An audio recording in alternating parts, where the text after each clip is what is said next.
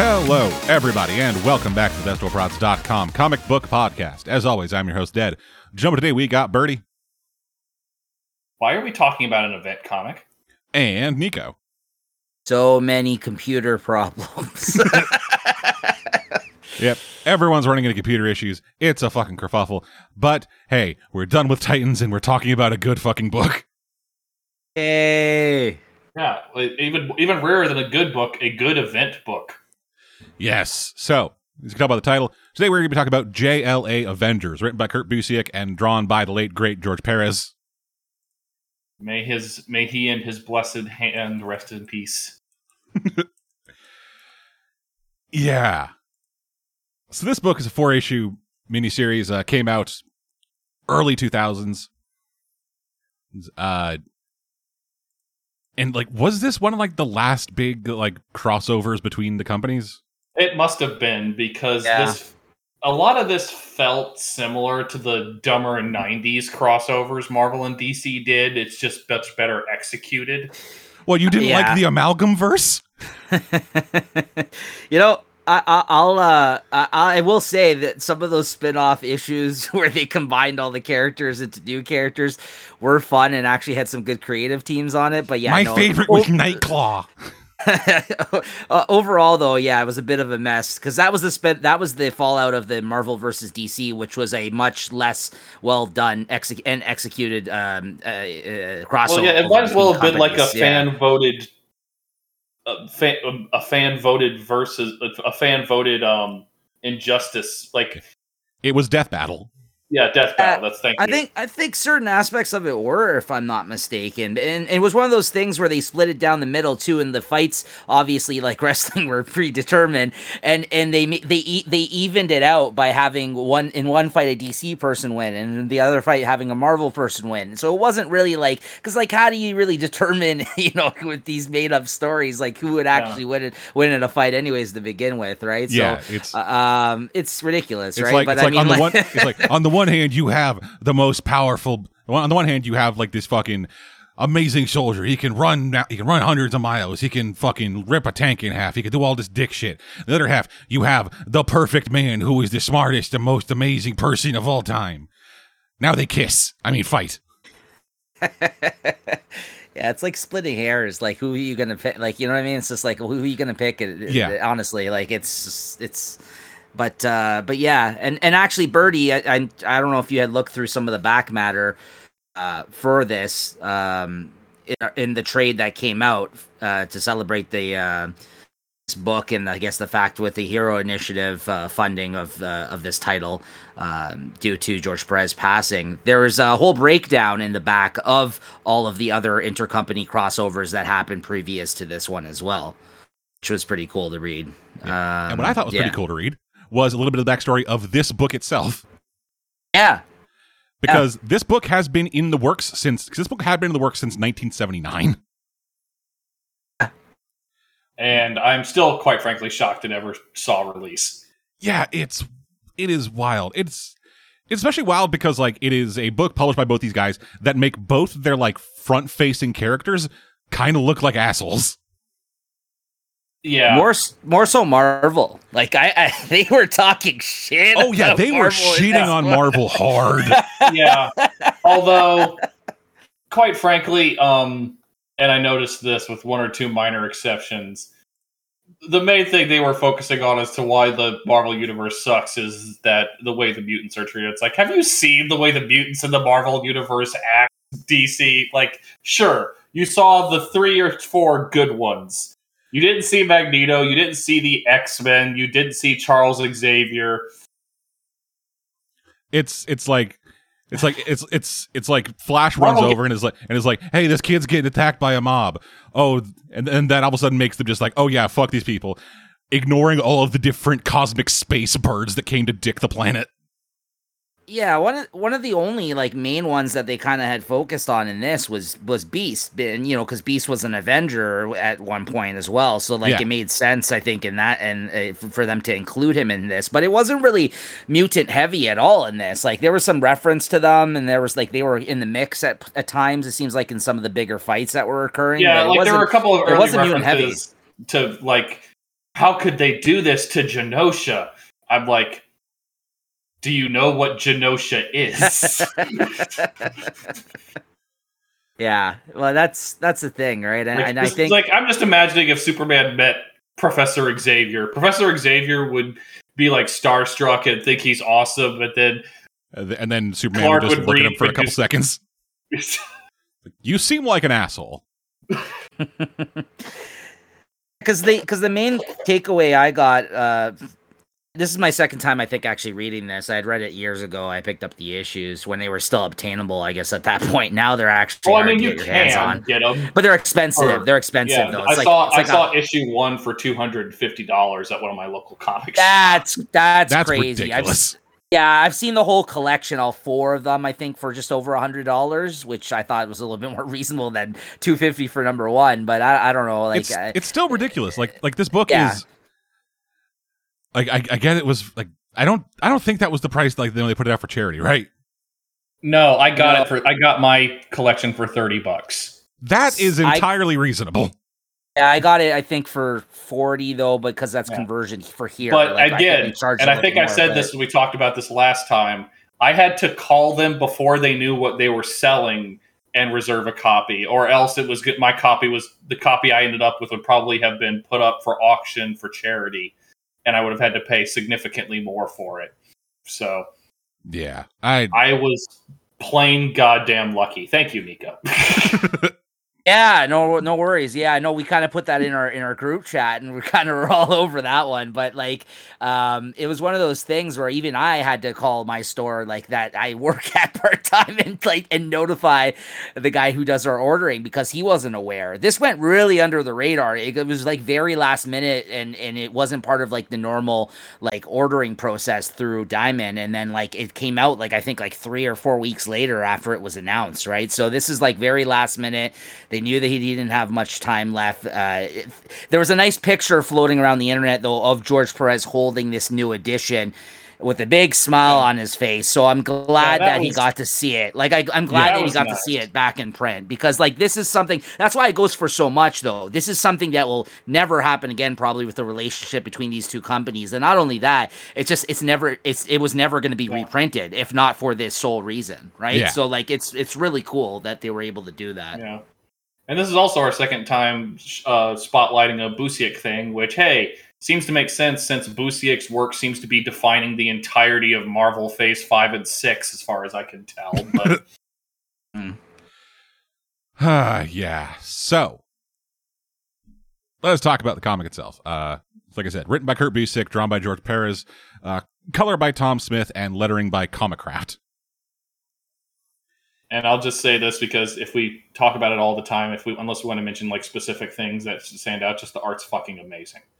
Yeah, it's so good. I I love the way that comics have basically universally now drawn space and just Yeah. space shit.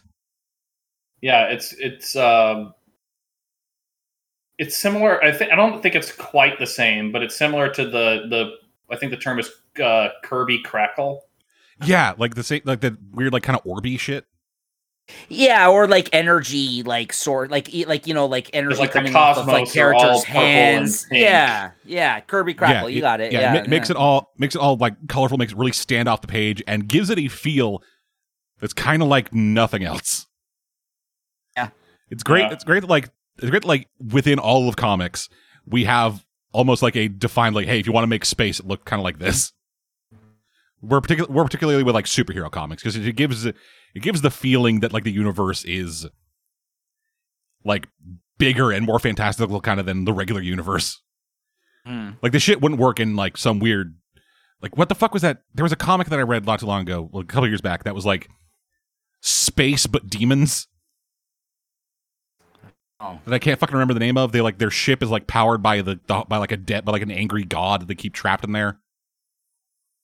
If they go through certain parts of space, like ghosts will just fuck them up. Is it a manga? No, it's like a straight up comic. Oh, okay. No, I, I was thinking of a manga that's kind of like that. It sounds familiar, but no, uh, I, I'm not sure. I'm not sure what that is. Yeah, I mean, but- when you say when you say space and demons, my head jumps to Event Horizon, and I don't think there's an Event Horizon comic. but, mine uh, jumps to Doom. Okay. But yeah, so I, that's to me that's not space, that's Mars, but that's a and I guess it's technically space. Mars is in space.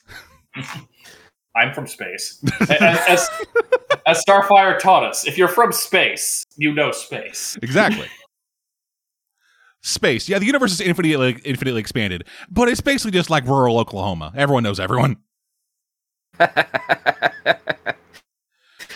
But uh, Yeah. but yeah, Perez. I mean, his work, like you said, like so we're not like repeating it every. There's a couple of instances of things I wanted to mention as we go throughout, but like Sure. other otherwise, there it's all very detailed. He draws everybody great. Like he draws everybody. Like it's like it's, yeah, it's like like with, within Like- within a panel, within a single panel, and not even like the full page spreads, like in a single panel, just the depth and variety of people he draws.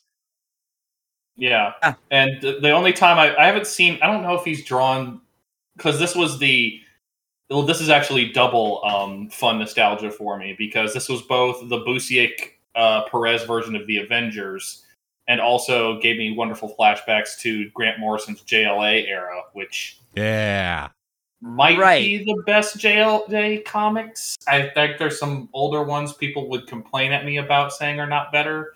But I- for me I- I personally, think- I the think, like, JLA era yeah. I think I think the Grant Morrison era is considered one of, if not the. it's probably the best modern era, uh, like uh, Well, it's never been as sure. good since. Yeah. I agree. I I would agree. Yeah, I would agree. Even even Rebirth, as good as it was, the Ju- the Justice League book was kind of. Eh. Yeah. But anyway, with this book, I have never had to Google more than reading this fucking book. There's a lot. Yeah. Like and and and, and they okay, don't. I had to Google too, just not as much as I was expecting. I did in a fact, couple the- of times. Yeah, I did a couple times. Yeah, like I, I feel like we said it on the show before. None of us are comic historians. We don't know everything. We know a bit. And this is just like an era of comics that I have m- missed out on because I only started getting into comics like 10 years ago, honestly, when the site started. Right. Yeah, mine was. I read 90s comics since apparently, whenever Dead wants to hear about a bad 90s comic, he talks to me, but um, I didn't start. You keep actively bringing them to me. Uh, Uh, no, I'm but I started actively reading around like 2003, 2004. I like likewise when Dead got into it, I got back into it around that time, probably just over ten years ago now. Like, and probably have consumed the most during this period of time, just because back when I was younger, I, I couldn't afford to read everything I really wanted to at that time, right? So like, I, it was kind of spotty what my knowledge of certain things and events and everything else, right? But Yeah. I mean, I, I've read. It, this I think was going on at the same time as, or like uh, as Busiek's Avengers, because this is his team in this. I'm pretty certain, like right? Yeah, like, I think- uh, I think it's in the middle, closer. Okay, so she's called Warbird in this, so this would be 2001, 2002, because um, Right. Warbird was the name Carol took when she after she was ejected from the Avengers the first time for drinking too much, and she Hmm. got back in after Tony helped her sober up a little bit. Uh, and That's they're, right. and and they're not addressing any of that. Like There's some a- character stuff from the period is being addressed, but not a lot because there's just Yeah. too much. Yeah. Yeah, because that that was during a great era of, uh, and I read like uh, half of his Avengers run. I, I have to finish it still, but that's a, during a great time where he was writing Yeah. Iron Man, he was writing Avengers, and Mark Waid was writing Captain America, and they all crossed over during that uh, that story about her, right? And Mm-hmm. That's that's that's a nice era of comics during that Yeah, period and the of time. issue yeah. where Carol explains what it felt like to have her memories manipulated so she would give birth to her own rapist is just quite frankly terrifying. Yeah, that's that's some fucking that's a fucking psychological terror right there. But yeah, so I say all that to say Polemachus, Uh yes. a planet Which, I have uh, never heard of. Um This was a weird place to start. This was a very fucking weird place to start. At first, I thought it was Conan. I'm like, what the hell? well that was my, that was what I was about to say is that like they introduced they called her Thundra, but was like, is that Red Sonja and Conan? Because Conan was a Marvel character at this point, and Kurt also wrote him when he was over at Dark Horse, right? like, so that's why I was like, is this like a nod to like Conan here? Because then, and um, and yeah, there's there's a And this is a very different Thundra from uh, the one I'm familiar with because Thundra only let herself. She would not even to get pregnant. She wouldn't let a man touch her. So this was really weird. But but to Dead's point, I think that that's if I gotta say, and I, I'm just gonna get this out of the way here because if there if there's one negative takeaway I had about this book, it was that it spent no time explaining any of these characters. Like it really just depends. yeah. Like it's Yeah, one of those is- things where like you need to know your If you stuff or just go have with it, the- or if just you go don't with it. have the dictionary in front of you, you're fucked. Yeah, Yeah, this, this you is have what people think reading all comics is like. Right. Because I remember I felt very much a similar way when, like, before I started reading comics. That if I were to get into comics, it would be exactly like this. Because I'd go to like down to the fucking drugstore and be like, Yeah. "Oh, hey, look, Birds of Prey issue ninety-seven. Well, I can't fucking jump in here." Right. Yeah. No, it's I mean, and back in the day, like whatever your first comics were, were basically you just had to kind of fill in the blanks and and try to figure it out and just keep going anyways, right? But they weren't also written the way they are now, where they're writing them for the story arc or like the bigger storyline. Whereas before, like I felt like a little bit better, And they're not easier. having a maybe to jump in. every six Right. months to constantly re-disrupt the status quo. Yeah, Right. but, But like, this this this doesn't explain any. I mean, like they don't explain Not to at all. anybody. It's like yeah, they really don't. Like even me. Yeah, like, and, and like almost said, to like I troll you for that, there's like multiple points in the middle. It's like, hey, don't you remember this? No. No, I do not remember Yeah, that. we'll, we'll get to that when we get to that. But I have some issues when we get to issue four. But no, yes, it's Polemachus. Things are good, I guess. for I a I old can't tell god, it. for a for a new god's version of Hyperion. Yeah. Uh, as all of a sudden, fucking nightmares, a nightmare descends from the sky as just this. Okay. Do any, do either of you guys know the book John Dies at the End? Watch the movie. I'm aware of it, but no. yeah, okay. no. So the main kind of antagonist of John Dies at the End is an evil god called Korrok. It is this like, it is like this ageless, uh, like fucking super intelligent, like artificial intelligence that became a god and began worship across multiverses. But he speaks like a 14 year old Call of Duty player. That's kind of the joke with him. Okay. And I got Right. and whatever whatever reason, with the introduction of this villain, that's the vibe I got from him. Just these giant demon eyes in the sky as like these black tendrils begin destroying the land, and it's just a voice going, "What's the secret? Tell me." Well, yeah. Well, to some extent, that's in the story because like Metron and the Grandmaster kind of both point out that, and this is, I guess, a spoiler since we haven't talked about it yet, but um, Krona's motivations are incredibly juvenile for a being as powerful as he is. Yeah, it's he's an immortal being made of pure energy who's just like, I want to know stuff. Tell me, tell me. Why why aren't you telling me? Why aren't you telling me? Tell me now or I hurt you. And even if you tell me, I'll hurt you. Yeah. Yeah. He's a, he's actually somebody I looked up. I actually I've heard of him before, but I'm not too familiar of, uh, with Krona from DC. Like I, I know, like it said that he's mostly I guess, associated with Green Lantern. When I looked it up, I'm Yeah, not too familiar with him. he's I believe related like in species to the Guardians of the Universe. Okay, yeah, like that's why I guess he's blue. I guess in Yeah. this, like he's yeah, okay, makes sense. Yeah. Uh, so yeah, as this as this thing just comes in down from the sky and just screams, "Hey, tell me the secret!" Not really knowing what the secret is, or what he's referring to as. No, it's like yeah, it's like if someone ju- walked into your house, and said, "Tell me everything," and you're like, "What the fuck are you talking about, dude?" And then he just shoots you for it. Yeah. As he destroys this planet, uh, and then the universe along with it.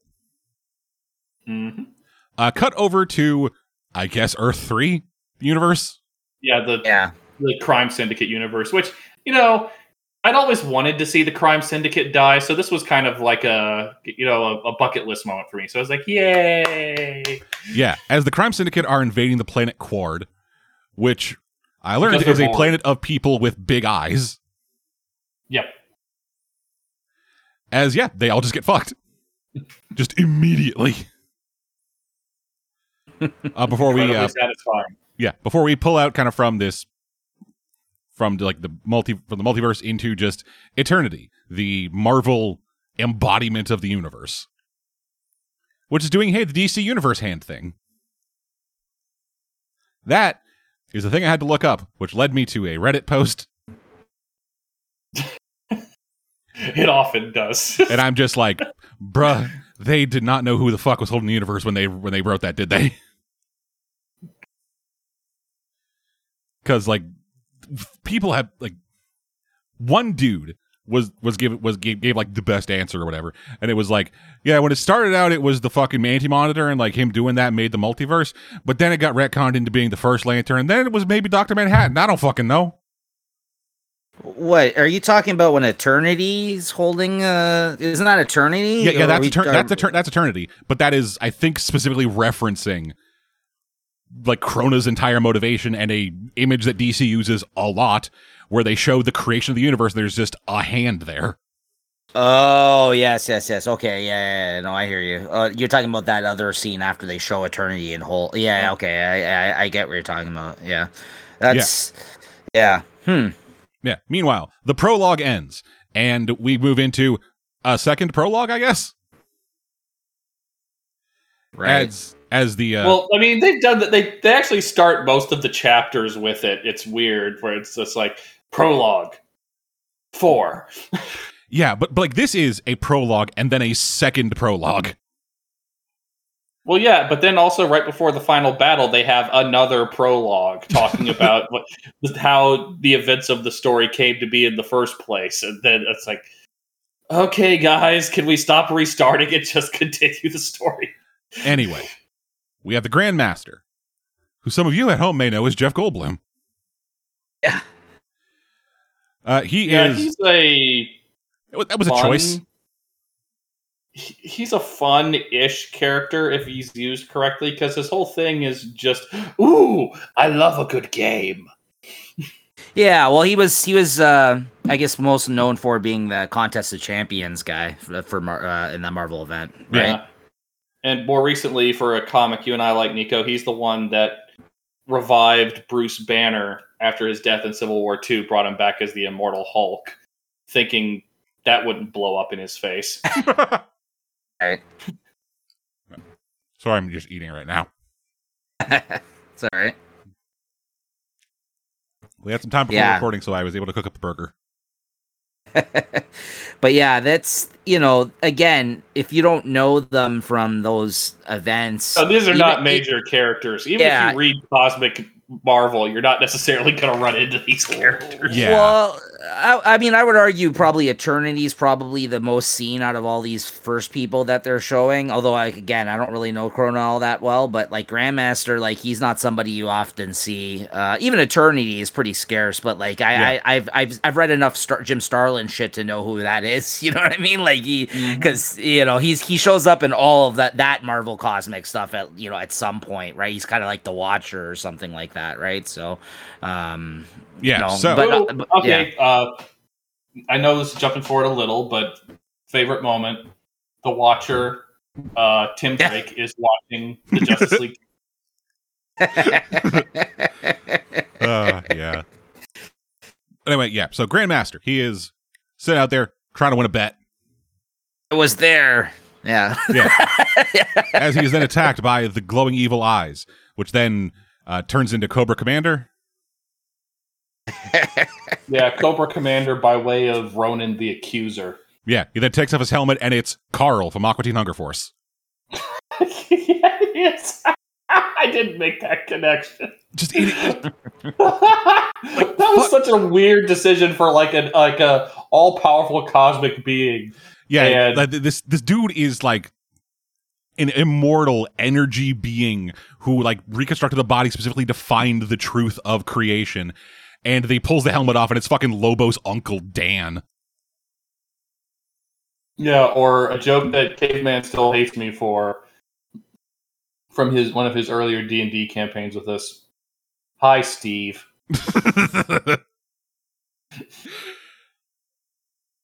All powerful God can destroy us in an instant. Hi, Steve. Oh, hey there, bud. I, I do enjoy when Plastic Man wraps his face around his face. No, that's not that's not around uh, him. Yeah, this, that's, That's, uh, Terminus. Yeah, Oh, sorry, You're, I, I jumped ahead. Yeah, Speaking of, okay. Terminus is Yeah. attacking a fucking what is this? Keystone? Oh, Iowa. He's attacking Yeah, Keystone, Keystone. City. Yeah. Stone, yeah. Yes, he's attacking Keystone, and we have the Justice League there to fight him. Uh, Superman. So at this point, it is Superman, Kyle Rayner, Green Lantern, uh, Plastic Man, Martian Manhunter, uh, Wonder Woman, Aquaman with no with one hand, and Batman. Yeah, the the Morrison JLA group. Yeah, and And also, uh, and I will say this: another thing I miss about this era, uh, a lot of props for Wally West as the Flash. yeah, like Wally West and Kyle Rayner. I think they really got they really got gassed up by this book a bit. Yeah, Hmm. and not unfairly, I don't think. Yeah, no, I like people love Wally West. Uh, he un, until recently, when the dog shit happened. I, I, I'm yeah, I'm also a big fan of Plastic Man as well. Yeah, I think he's fuck, pretty powerful. Plastic Man is fantastic. They need to use him more. Yeah. Yeah. Yeah, because like I always liked him as part of that team because like he is ultra powerful, but he's just not taken seriously. You know what I mean? Yeah, Yeah, well, I Was- mean, uh, you weren't here for when I had this discussion with Dead Nico, but it's amazing to me that after three games of in, uh, that if, if they ever do Injustice Three as a game, they kind of need to make Plastic Man a playable character in it because he has not been even mentioned in the first two, Mhm. even Yeah. though he's kind of the best part of the comics. He is a major character in the comics. Like a major character in two relatively minor storylines, but still the impact that he has. Mhm. Gotta love Plastic Man, but also I I really like Kyle Rayner. Yeah, I do too. And it's nice to finally get off the Hal Jordan dick because I'm I'm kind of sick of Hal Jordan. So I'm kind of looking forward to seeing him turn evil again in Beware My Power. Uh, you think there'll be a new action committee to stop that too? Oh, I don't know, but it'll be funny if they try. It'd be very funny. But yeah, so yeah, Justice League is fighting Terminus. Uh, Batman. I will say I really like the way like the team organizes itself in this like with the storyline and specifically how Batman handles things. Like I Well, this was how this was how Morrison handled him in the JLA. In most cases, Yes. he was not trying to do the frontline thing unless absolutely necessary. He was either coordinating strategic plans for the people who can actually do the fighting or sneaking around trying to do something behind everyone's back to help the situation. yeah that like I got again again I was not super I was not there for like Morrison's uh Justice League run. I think I I think I read Tower of Babel and that's about it. Which is Mark. yeah, but a lot of the stuff before it is Oh, yes. really good. But yeah, I guess like, again Is it, it, you I- know I- he wrote it in between he wrote it in between Morrison stuff though like Okay. he, he there was an arc that he came on and wrote it it is his team it is during his era Tower of Babel absolutely yeah. Okay, yeah. But yeah, so I so my thing of this was just like, oh, this is like the animated series. Mm. Cuz this is kind of what Batman did there too. Like uh I remember like Yeah. like that the first storyline of the Justice League cartoon was literally Batman runs into a fucking hole. Everyone thinks he died, but then he's like, "Surprise, I've been hiding the entire time."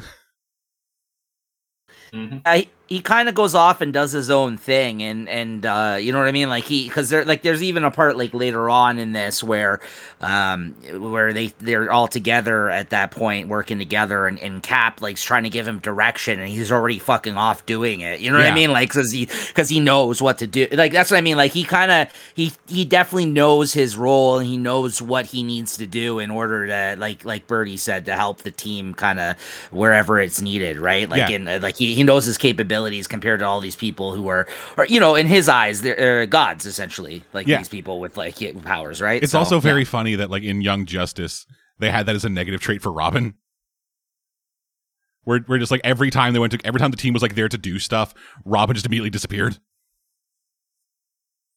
But in the in the case of Titans, Robin disappeared and he was like, fuck off, don't do anything, don't help me. I didn't say Not- Titans, I said Young Justice.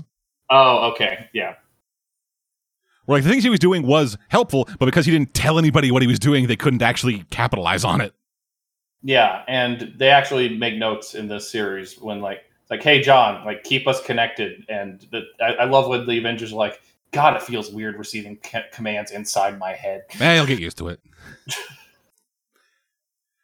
But yeah, so as Batman is there formulating a plan, Just like puts it into action, and they make Terminus shoot himself in the face with his own staff. Mm-hmm. Which I, I just love that. That's great. Hmm. And the Spectre shows up and ruins the mood. There's Hal. As, as he to. Yeah, as as both Hal Jordan and the Spectre are wont to do. They come in and kill everyone's vibe. Pretty much, yeah. Like I, I can't Hey, think of one me? time the Spectre showed up when I was not like, uh. yeah. The Spectre has never shown up and improved the situation. I know, like he's like you know. I was about to say like the only the other person I can think of that in DC, but he actually does eventually usually help them is like Phantom Stranger. Whenever he shows up, everyone's like ah, and then like you know what I mean? Like Yeah. they're like, and then Yeah, he like, I, and, like I love how like Phantom Stranger, everyone was like, okay, no one trusts you, you motherfucker. yeah, right, Yeah, we don't right. even And know then your he's name. just even, even in, in this in this book, like he, Yeah. when he shows up, everyone's like, all right, Stranger, that's enough of this bullshit. yeah, get the fuck out like- of here, you son of a bitch. You know, because everyone's always like creeped out by him. He's like, "Oh, you gonna trust a stranger when he shows up?" Fuck off back to your bar, you spooky weirdo. But yeah, Spectre is never. It's true. No one likes to see the Spectre when he shows Yeah, up. even when it is Hal Jordan, no one likes to see him. Yeah. Meanwhile, in New York City, in a different universe, Starro is just fucking people up. So, so one of the art things I made note of that I did want to mention is is this particular scene. This this view for this double page spread of the Avengers fighting all of the the starfish falling down from the sky. Awesome! It is Like, he- fantastic. yeah the perspective on that is great and then you flip the page and I mean, I think other artists have done this, but it's such a nice little touch and something I don't feel we see enough of. There's the panel with Iron Man's uh, uh, um, face, and you could see the reflection of all of the starfishes coming through, like uh, shining off of his actual ar- like armor. You know what I mean? Like Yeah. his faceplate. Such a cool little like he does that a couple of times in this uh, in this series. Just a cool little detail. Like I, I Yeah. ju- again, like there's so much on the page. Like in Yeah, I art. think I think this is like a lost art in comic, at least Western comic book creation. layouts It's are like, crazy. uh, What's that? I was gonna. It seems that like these days, if they do a two-page spread, it's just like they take one page and make it take two pages. Yeah. They don't utilize the layout of two pages next to each other to do things that you can't just do on one. Right. Which is why I think two-page spreads has become like a buzzword for like lazy, un boring artwork because it's it, it's not doing this. It's not. It's, Right. it's, yeah, it's, just it's, not doing not, a it's not taking- panoramic. yeah, it's not taking the effort of it. And I think it may just be me, and because of what I've experienced in comics, but I feel like maybe Bendis might be the fault of that because I remember so much of the Ultimate Comics just being, Hmm. hey, here's a vertical two page spread of a person talking. Well, two, I think two I think his era, not him Yes. specifically, but his era certainly. I was gonna say two things to that. That's a good point, though. One, it's it's actually what's his name, Bryan Hitch with uh, Mark Millar Oh, and the yeah. Ultimates. Uh, Ah, the okay. Ultimates, that widescreen style of doing all of the like that was. The- They basically introduced, I think, that to a more modern ar- uh, uh, audience of doing all those double page spreads. They were calling it like widescreen style or something like Oh, that. I remember. And, and and and and to your point, uh, uh, I think it was called something like that. They were calling it at the time, but but they were trying to make it more cinematic. But like you said, like if you take a writer like Bendis, who's way too many fucking talking heads, then it becomes very mundane. A lot of these scenes, and then, then when they would bust out these double page spreads, it's it's of scenes that aren't deserved of this kind of treatment. Like that's what I mean. Like Yeah, this is a this is a double page spread here. Like Yeah. this is cr- right. Like Yeah, this like- is like- the- like their it's- perspective, everything. Yeah, like it's it's not as impressive, but like the the double page spread of like Terminus and the Justice League that also works. Sure. Just Yeah. just like getting just getting like this panoramic viewing, getting to see like what Terminus is doing as he's like destroying a building, seeing like all the different heroes trying to help and like get things done. Then just seeing Batman up there, just like watching, like figuring, trying to figure shit out. And it's like like fuck. Like the amount of shit in the background, just like the little details of like seeing the people falling off of the building into Green Lantern's glove or like crash mat or whatever the fuck he's doing. Yeah, I'm fairly certain. Um, at some point, once I've um, disinfected my version of the comic again, or if I can find a better digital version, I'm gonna go back and look through some of the scenes with that are popular with a bunch of stuff for Easter eggs because I'm fairly certain I missed a lot. But in the and Nico, you can tell me if I'm full of my, up my ass about this. The only reason this is not the most impressive um, two page spread work I've ever seen is because I've read Promethea. oh, yeah, yeah, you're not wrong. yeah, that's that was that was specifically made for that, though. You're right. That was Yeah. like what he was going for with that book, and uh, yeah, that's a it's a ma- yeah. I mean, that's J.H. Williams, so I mean, Yeah. that's yeah, that's insane. But yes, this is impressive though. This is very No, impressive. very though. impressive Yeah, for- yeah, it's crazy.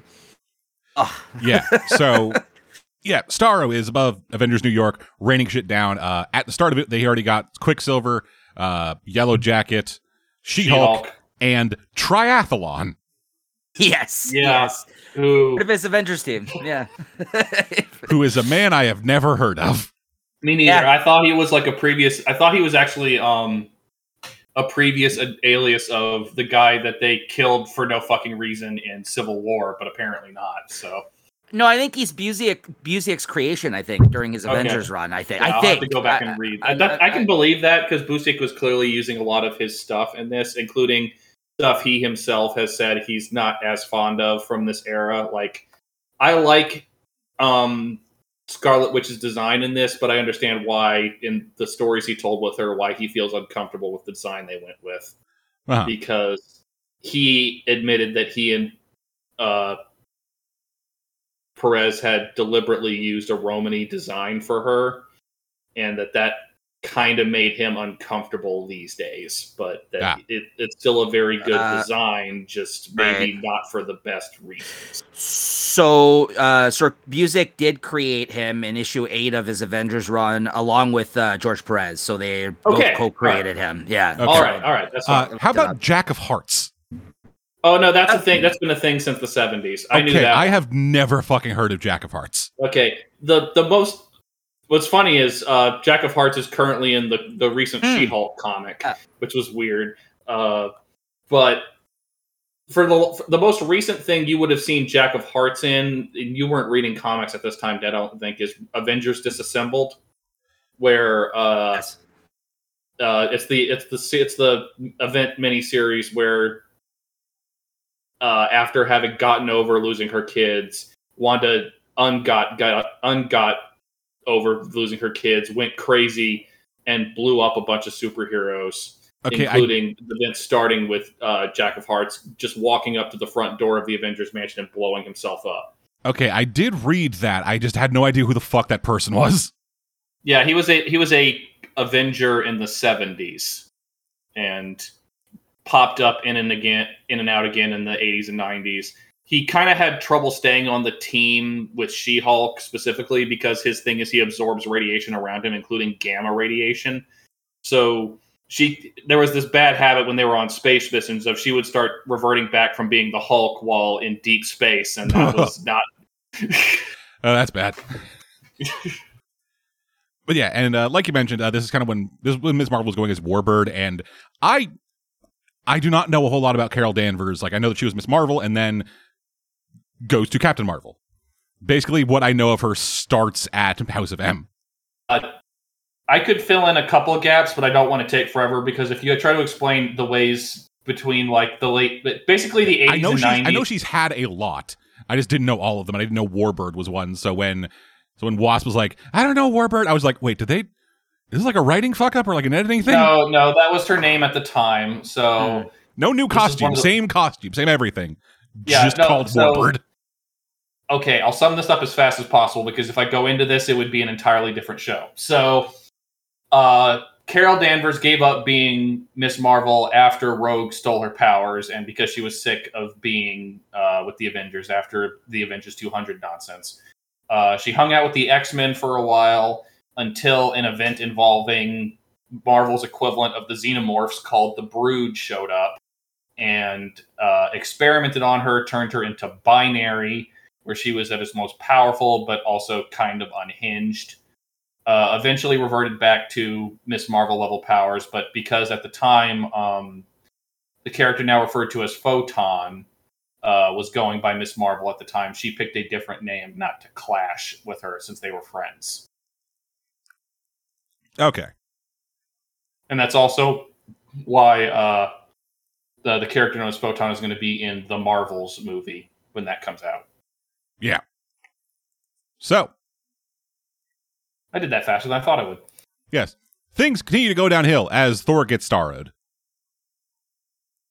But Yeah. luckily, they managed to unstarrow Quicksilver and devise a plan using Wanda's chaos magic.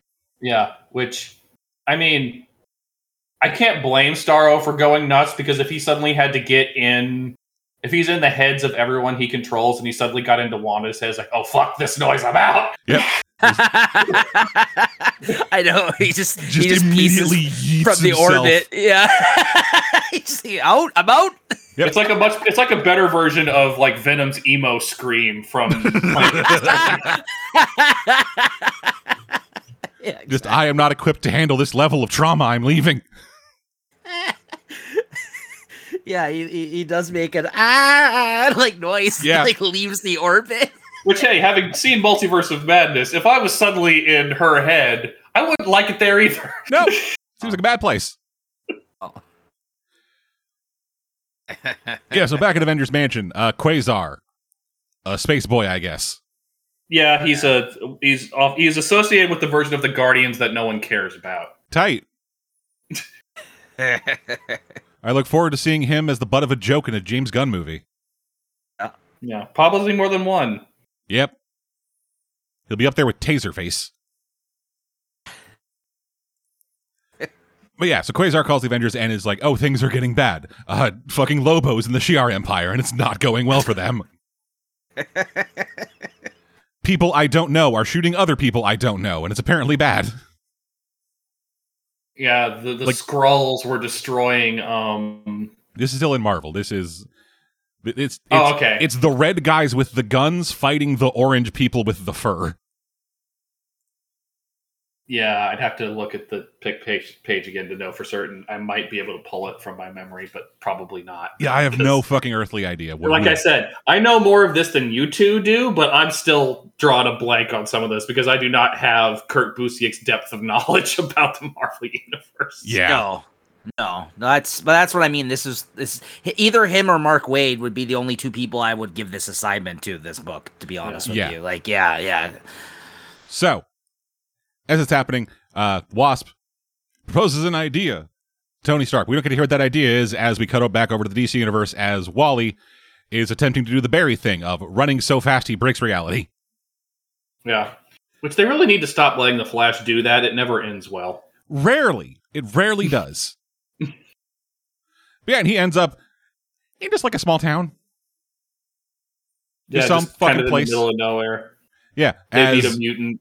Yeah, literally, literally ten feet away from a new mutant being chased down by a fucking horde of people led by his dad or whatever. Everyone's like, "Fucking kill him! How dare you touch my fucking kid?" And he's like, "Wait, dudes, you know me. I've lived here my entire life. What the fuck?"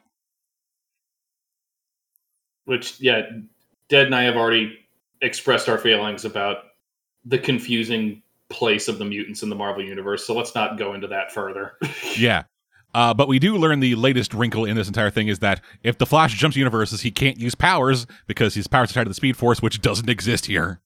right. Which is a perfectly valid thing. I, I honestly Yeah. wish more spe- more speedsters from DC were without the Speed Force for a while. Yeah. Uh, so, meanwhile, like you said, uh, the Skrulls are attacking Thanagar. Mongul is being attacked by, I guess, the Brood. Yeah, that's the Brood. Yep. Yep. Uh, Plastic and Man. boy, has- that's that doesn't end well. Do you guys know what the Brood do? uh, I have an idea. Yeah, well, they uh, they um, uh, well, I know that I know them from X Men. Don't they like do some alien shit where they burst out of people and stuff Well, like that? close. They basically impregnate you and you turn into a version Right. of one of them with your powers if you're a powered being. So there's this cover where you see Storm turning into a brood. And it's- that sounds like a nightmare. Yeah, it's kind of. Let me see if I can find it. It's almost as much of a nightmare as the as the revelation that Plastic Man can turn his hands into his face and they still function. yeah. It's a little bit terrifying. Uh, that's the other thing that I think uh, Perez did a great job of of in this is that you know he knows that it's it's a lot of fun to no matter whether he's the attention or not in the scenes that he is in is to have Plastic Man morphing into something or doing something Yeah, funny in the background. Like he, yeah, because he, he he yeah he does that a lot in this book, and and I think that's how you want him to be. Like I I there's so many times where I feel like they don't do that for Reed Richards. Like he barely stretches anymore in the fucking comics, which I don't understand because like you know what I mean. He has that Yeah, it's- ability, yet it's- he it's doesn't do of- any of that shit ever. It's like he's yeah, just it's, it's honestly kind of like the yeah, it's the idea of like, hey, if you have these powers, why aren't you using them for everything? Yeah, I, like I don't understand. Like, but it, like instead they're like, oh, he's smart. And I'm like, well, like, like, I don't give a fuck. You can be the smartest goddamn person in the world. Who gives a shit? Stretch, motherfucker. Yeah, like they barely ever do it. I feel like at this. Point. You point. deserve to be turned into spaghetti by the Scarlet Witch. Exactly. Susan, pop your pop your husband's head.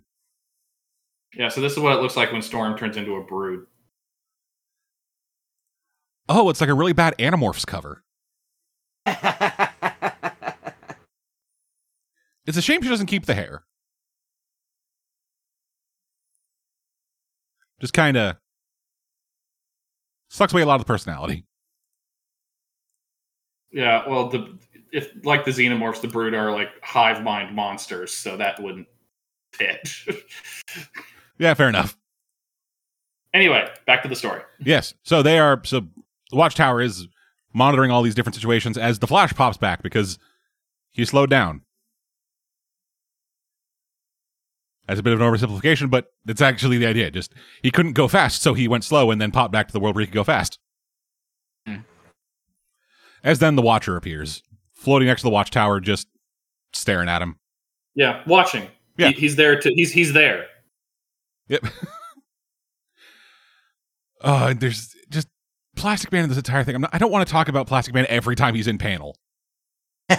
But he's amazing every time he is. yeah like like when like when he like when he shows up his plastic man's face is just mushed entirely against the fucking glass. And it's like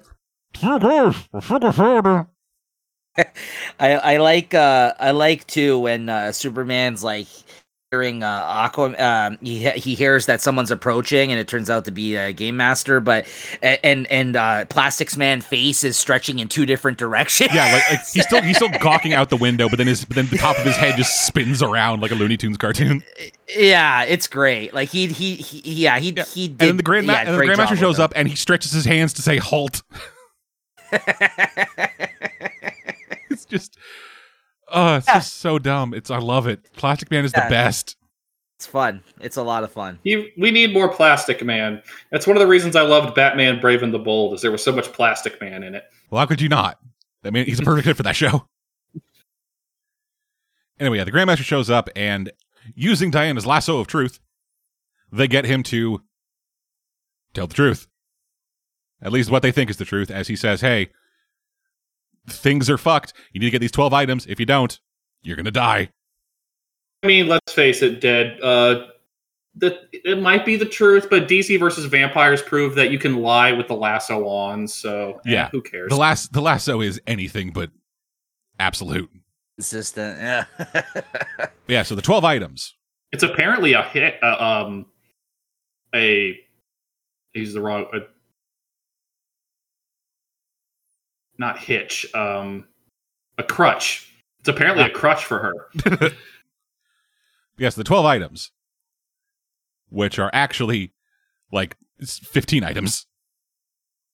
Yeah, well, some of them are two parters, but that's a just like the most oh fuck things in the universe from both universes. Yeah, it is Right. uh, the six Infinity Stones, the Book of Eternity, uh, the Wand of Watoomb, the Orb of Ra, the Ultimate Nullifier, Hal Jordan, sorry, not Hal Jordan's, Kyle Kyle Rayner's uh, Power Battery, currently the last one in the universe, Mhm. Cosmic Cube, the Spear of Destiny, the Eye of Evil, the Medusa Mask, the uh, what the fuck is it? The Tomb of Ancient Winters or whatever. A casket of ancient winters. Casket of Ancient Winters, and then the Bell, the Wheel, and the Jar containing the Demons Three. There's a few of these I've never heard of before. Like, like I- I- casket of ancient winters, I'd only seen. Uh, did either of you watch Earth's Mightiest Heroes? No, but I did watch the first Thor movie. Okay. Oh, I guess that was there too. Um, I think you two should probably watch Earth's Mightiest Heroes at some point, mainly just because it's the closest a, D- an, an, a Marvel animated show has come to Justice League quality. Hmm. Yeah. But it just Ac- got fucked by this. It, it got fucked by Disney saying, "Nope, we want this to line up perfectly with the movie, so we can't do anything interesting." Not a- Right. anyway. Yeah, so they so he says, "Hey, get these things." Bye. Leaves, and then everyone's like, "Are we sure about this? Yeah. This seems like a bad idea." But they have a giant bald man staring at them outside space, so they can't really do anything else about it. So like, might as well. So they recruit the Atom. it if- Go. Sorry, I w- just just referencing you were about Plastic Man. I wish Plastic Man had made himself into glasses Watcher. Yeah, just just hung out on him. I mean, what the fuck's he gonna do? Anyway, yeah. So they recruit the Atom and Wally, just running around a circle, boots them over to the other universe. They apparently don't need to keep vibrating fast enough to go, to stay there. So, in the Avengers universe, we learn what uh, Wasp's idea is: just a thing to cha- check scan dimensions. It's uh, it's an alarm.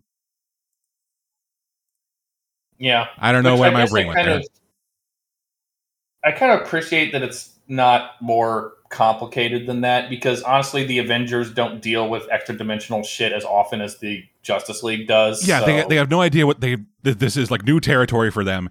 And I also like that it was Janet who proposed the idea and it wasn't fucking Tony. yeah, bad Hmm. Tony for everything.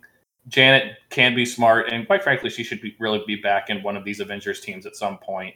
Particularly now that oh hey, good news, ev- good news, everyone! The Aaron run is ending. Wow. Oh yes, they just announced it with his um, upcoming event, right? Yeah, that's um, that's yeah, yeah that's no more. Aaron. Yeah. Yeah, Uh, well, I should say no more Aaron Avengers. I want Aaron to write good books again. yeah. We've we've talked about Jason Aaron. I, I jumped off like 20 issues ago. good for you. Good Yeah. for you. I finally did. Finally. I finally did. yeah. So, Justice League arrives. Uh, the alarm goes off in the Avengers Tower where they have recruited Hawkeye, who I guess was in semi-retirement. well, yeah, because he was tired of dying for them over and over. Not like this. Not again, goddammit! As the Yeah. Justice League members then split up to go uh, to go examine the world and see what kind of place they are in, uh, with uh, Green Lantern and Aquaman going off on their own, um, Wonder Woman, Martian Manhunter, and Atom going off, Superman just by himself, and then Batman and Plastic Man. Can I just say how great it is that the scene that they show in Michigan with the Hulk is him just eating a fridge full of yeah, he, yeah, he just he just demolished Yeah, a, the he most just demolished a marketplace. I don't know why. Destruction. He must truly be the greatest threat on this earth. I don't know why. He's like, that way. I'm just "Hulk, like, why Hulk." is It's that? weird. The Hulk only appeared twice. It's amusing to me. Hulk I loves sausage links. It's it's it's weird. Like obviously the focus was on these two teams at the time, and and and and that's what I, I felt like Spider Man was sorely missed in this event. You know what I mean? Like I was yeah, kind of like he- I, I, he- he's barely in it. Yeah, Yeah, There, there are a bunch of characters who I associate with the Avengers who just were nowhere Right. near here. Yeah, like I'm fine with there being no X Men except for like the Beast. the mutants that were in the X the in the Avengers a lot, just because I I would say that if the mutants actually showed up, it would complicate DC's narrative of oh well this world sucks because there's prejudice. Like oh like they might have a point. yeah. So uh, they yeah, I thought that was a weird choice. Just like seeing this guy chow down. yeah. So that's happening in Michigan. Uh, they go to Latveria, where it's uh, Doctor Doom. Doomday. Yeah, and they're like there are no dictators in the DC universe. None whatsoever. Don't look over there. Karak or Kadak. Yeah. Uh, they go to Genosha. It's not great. It, It's Genosha. It's something associated with the mutants, so shit's fucked. Yeah. Although I, I'm trying to remember, I think at this air, I can't believe I remember this.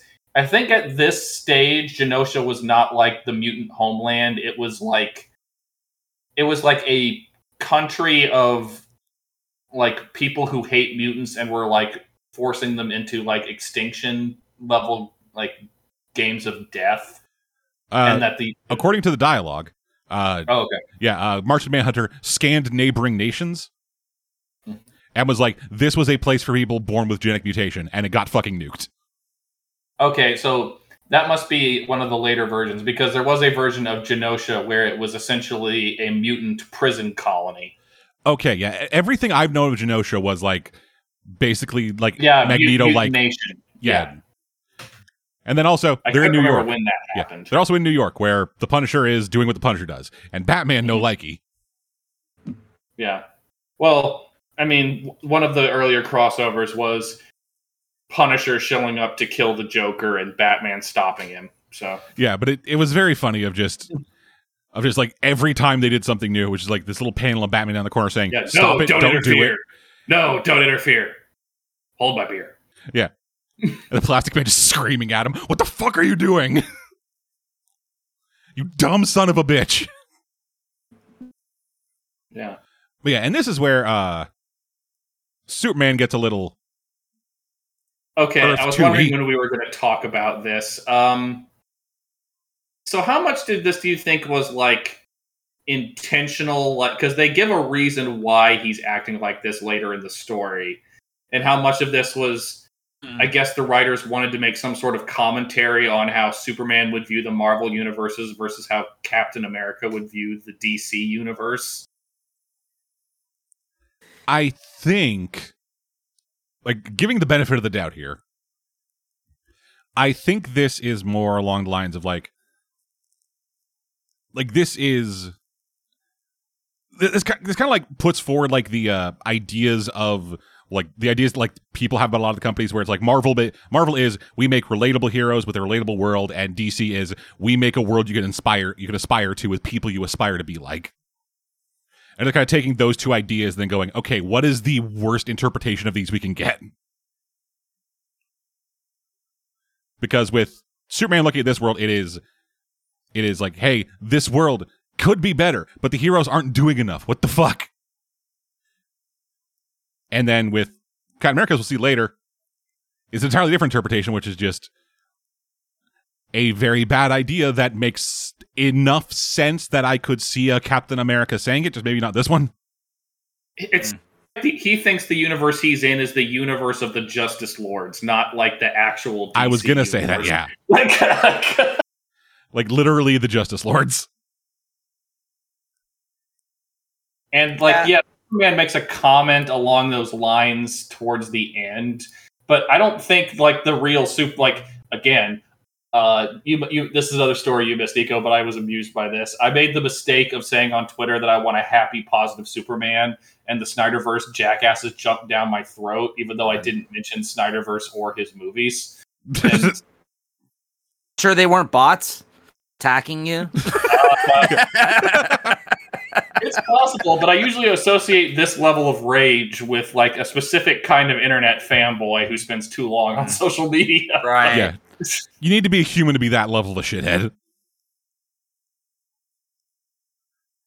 But Uh, like the most Superman argues is just that I am afraid sometimes that the Justice League is taking too active a role in maintaining order on Earth when we shouldn't be. Like that's the most he's willing to give any credence to Cap's view. Yeah, and well, Cap does kind of say the same, the same thing of like, yeah, I we do what we can, but it's never enough.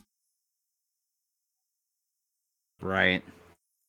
But yeah, we'll we'll get to that when we get to it. But continuing on, uh, they go to an island, an island that I'm assuming has some relevance. Yeah, uh, it's the Savage Land. I thought is what they said, but They uh, said they said an island in the sea of Okhotsk of Okhotsk. I think this is just where all these like old school like Yeah, 60s and then they got attacked by monsters Fing Fang shit Foom. from. Yeah, along with like that one that's beside him has a name too. I forgot. Yeah, like I'm, these I'm are assuming all they like all have names. they No, do. they yeah, do. I don't know yeah. all of them, Yeah. but like yes. 60s like They, they look too much like creations, nutsacks not have names. yeah. Yeah. They're also oh wrinkly. no! Oh, that's what they're from. They're. I'm glad you said '60s, Nico. That reminded me. So this is Monster. This is Monster Island Okay, from um, uh, the original uh, version of brain's not working. It, uh, Sergeant uh, Howling Commandos. Ah, okay. Oh yeah, that's right. It was also in uh, New Frontier um, when. Um, yeah, I think it, that's where uh, there's a part of New Frontier. I think no, not New Frontier. You're think.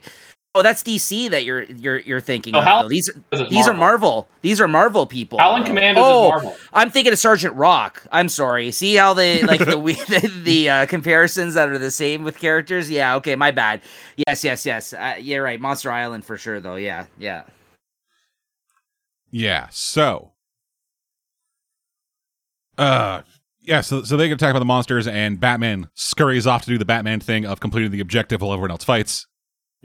Which uh, a thought occurred to me since this is the Marvel Monster Island that this would be the one. It would be the one thing that would be canon, but would automatically make sure the book never saw the light of day. Fucking Godzilla. I- I will say though, like uh, just having that conversation right now, that's another note that I had made. I forgot of, uh, I forgot about to mention is the fact that um, uh, there was times in this that they melded it so well together. I felt like if you didn't exactly know what universe they were like, like which stuff was DC and which stuff was Marvel, they did it in a way where it actually all kind of really worked well together in certain. Saying that there's enough similarity between Yes. the DC and Marvel universes that you could maybe make an amalgam that people wouldn't notice. Yeah, so like if you weren't if you weren't aware of like certain aspects of this, be like as we are uh, with certain you know characters that showed up in this, like right? I think I think Yeah, They're- it'd be, it- it'd they be did a like good if job. um, it'd be like if Felicia Hardy hit on Batman, or uh, suddenly Aquaman starts screaming "Imperious Rex." yeah. Surprised there was no Namor in this actually, yeah, I don't I like guess, at all. I, yeah, I guess like Namor was kind of on the outs in Marvel Universe in the late '90s, early 2000s, so I guess he just wasn't that popular at the time. Yeah, I But- guess. But yes, like just and like It is weird, but so he was one of the first. yeah. So uh, they defeat the monsters and grab up the device with which is the ultimate nullifier, Yep. which Once makes again, um, which makes J'onn J'onzz so scared he starts melting. Yeah. Well, it's it's almost like Reed Richards creates things that are infinitely dangerous and just leaves them lying around. Yep. Uh, so yeah, uh, they they shoot the ultimate nullifier. Uh, well, Hawkeye shoots the ultimate nullifier out of the hands. It's in a little fucking bubble, uh, and power up a device to uh, shoot them. And, and Iron Man powers up this like massive fucking can to shoot them, but Wonder Woman grabs the fucking arrow before it returns to Hawkeye, and they all get boot back to their own universe. Because I I'd like I don't know I'd like the idea I just like their first and I like their initial like the Avengers initial plan is just like all right let's get them away, which is a long shot off from their next from the next multiversal plan of genocide. Yeah, I really don't like that. I think that that's one of that is one of the things that I kind of hate the most about some Hickman stuff is just hey, let's nuke a universe. Why not? yeah. Hickman I mean, we've talked about this before when we did we did Hoxpox that um Hickman writes interesting sci-fi concepts, but his characters are robots with faulty emotional circuits. Yeah. very much so. Yeah. But anyway, the DC heroes are back in their universe, and the Marvel heroes are like, oh, fuck, they got away with the nullifier. Oh, wait, who's this bitch in a chair? And it's Metron. Who's this bitch? in love Metron so much. Like he, he's like he is the closest I think, even more than Batman in the DC universe, to the all according to Keikaku meme. Yeah, absolutely. Like, he, Oh. he is here to observe and learn from the coming conflict. I, I I still stand And by you that. definitely don't want to piss him off because as much as I didn't like the most recent season of Young Justice, I liked how Metron got his revenge on Zod's son who fucked with him by giving him a way out of a certain death situation just to force him into a certain death situation so he could die the most painfully he could. I, I still stand up by how fun it was when we talked about when we were doing the show still regularly, and we talked about uh, the best part still of the the Johns' Justice League out of New Fifty Two was the Darkseid War, where Batman was in the fucking Metron. it was just so it was so ridiculous. I remember Yeah. I remember how we would talk about it, like how fucking ridiculous is this? That Yeah, he's just in the hilarious. fucking Metron chair. It's like, you like Keikaku? I like Keikaku. We can be Keikaku bros. Anyway, yeah, so Metron does the same thing that fucking Grandmaster did, going, hey, here is the stuff you gotta get. Go get it. Wahoo! Also, something else I should mention, also, else I think I forgot I mentioned, uh, was the six items they need to get. Well, the six items they are familiar with and need to get are in the DC universe, and the six items the DC universe has to get are in the Marvel universe. And they are specifically specifically the locations of these items are implanted into their heads. Well, yeah, and that's that's part of the deliberate Keikakuing is that they Batman and, and Cap quickly figure out after a brief encounter, We'll get oh, there. we're being played. We're being played for fools. Yeah. So yeah, uh and we also learned that the Atom stuck behind because he's little. yeah. Well, someone who's insignificant had to learn the truth of things. Exactly. and then, in maybe the dumbest move I've ever seen, they give Iron Man a mother box. Oh yeah, I was like, oh no. This is going to go the poorly. 2020 Do we want the 2020 universe? Yeah, like you don't want him to reverse engineer that fucking thing. This guy, like, you know what I mean? Like, it's well, yeah, it's he was not- asking for a power rig earlier. I was like, oh god, that's technically tech. He probably. Oh, Lord, please, no. But but you know what? Like you know what? B- Busiek, who was writing his his series at this time along with Avengers, like he knows the character. I mean, that would be shit that he would be doing. Like, he's Yeah. trying to get a hold of their Yeah, and technology. Yeah, it would, but but it still is a bad idea to give it to him. Yeah, Oh, no, unfortunately, for Nico, he's also, as Dead has pointed out, writing a version of Tony Stark who's sober. So we should all be very worried. Yeah. Yes. The Yeah, only no, thing more dangerous to the Marvel Universe than Reed Richards is a sober Tony Stark. Yeah. Yep. Anyway, uh, the Avengers, they mother box boom tube into Metropolis in the middle of a bank robbery. That was easy. And then the second the second the bank robbery's over, everyone's like, "Holy shit, new people! Will you sign my dick?" Yeah, that was that was my biggest takeaway from this is how they viewed um that I love the comparison of how they're like, "Oh wow, they actually respect heroes here." Like, Yeah, you know they- what I mean? Like they're Yeah, like, they Quick- like like Quicksilver being like so jealous of the Flash's having a museum. Yeah. No, it's Which, great. I mean, to be fair, even if the the mindset in Marvel was different, Quicksilver doesn't deserve a museum. Not at all. He's- Not he's at a- all. He's a shit. He- he- like he's just like his father. He's an arrogant blowhard POS. It's just he doesn't have his father's powers or his father's command of will. So he's he's just a shit.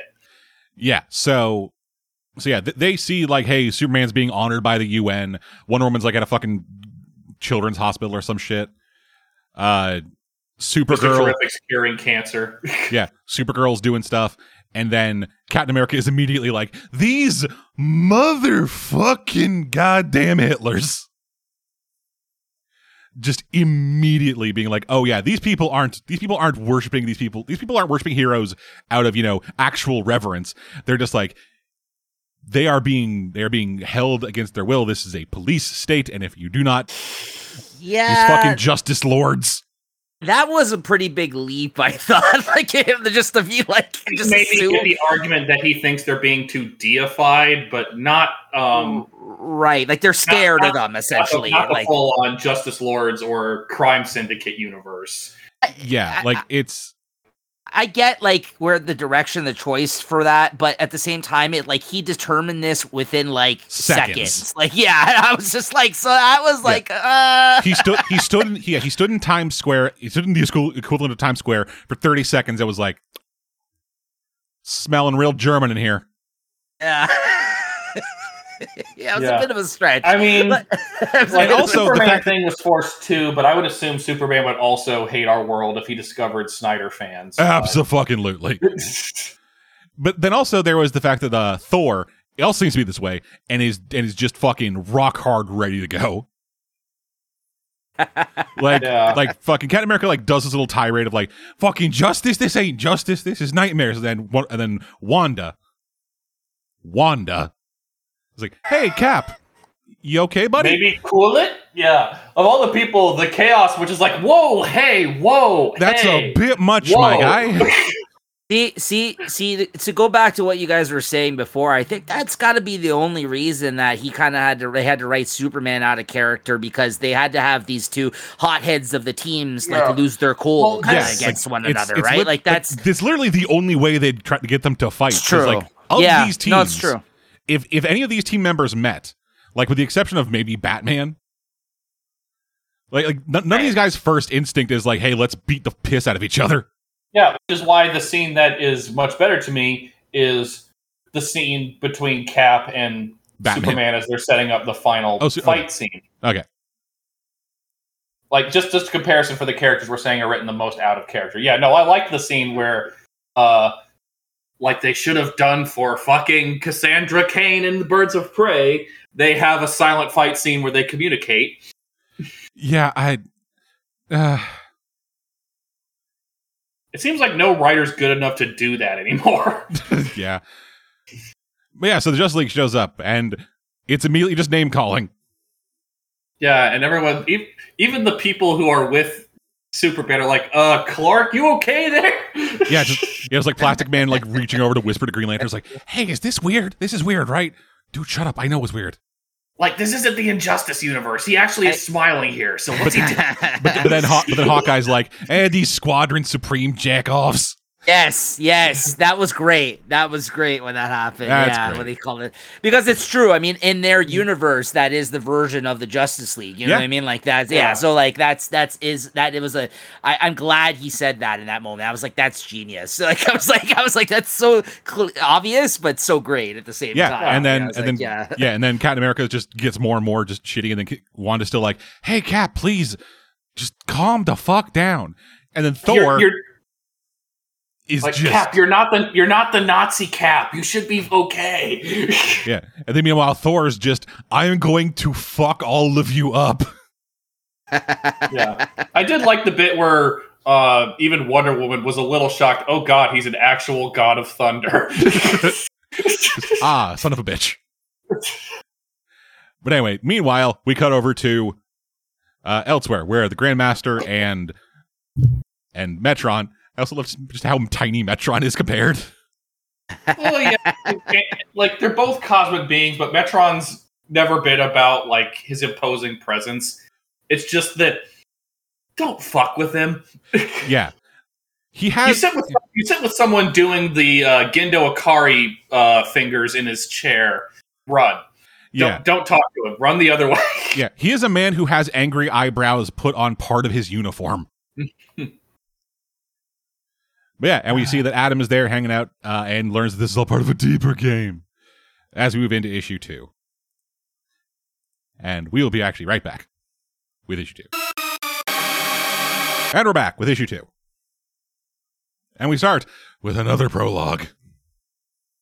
I don't know who this is. The Eternity chick. Is this a DC character? I don't know. That is Kismet. Okay, I had no idea. She I is, had the, no she is the that DC. Universe equivalent of Eternity. I mean, that works out perfectly, right? I mean, Yeah. for what they're doing. Yeah, I didn't. I I knew I knew it was the DC version of that character, but I I I've never heard of her. I feel like, Neither have. I. I had to Google it. Okay, that's one I didn't get the chance to Google that I was going to ask you guys about because I'm like, I don't know who that is. All right, cool. yeah, so we are back with Grandmaster and Krona out in space. Uh Grandmaster's like, hey, what are you doing? And Krona's like, I'm a fucking seeker. I'm here looking for beer and the seekers of the universe. That's the only voice I can give him. and you give me my cosmic uh, age 18 ID. Yeah.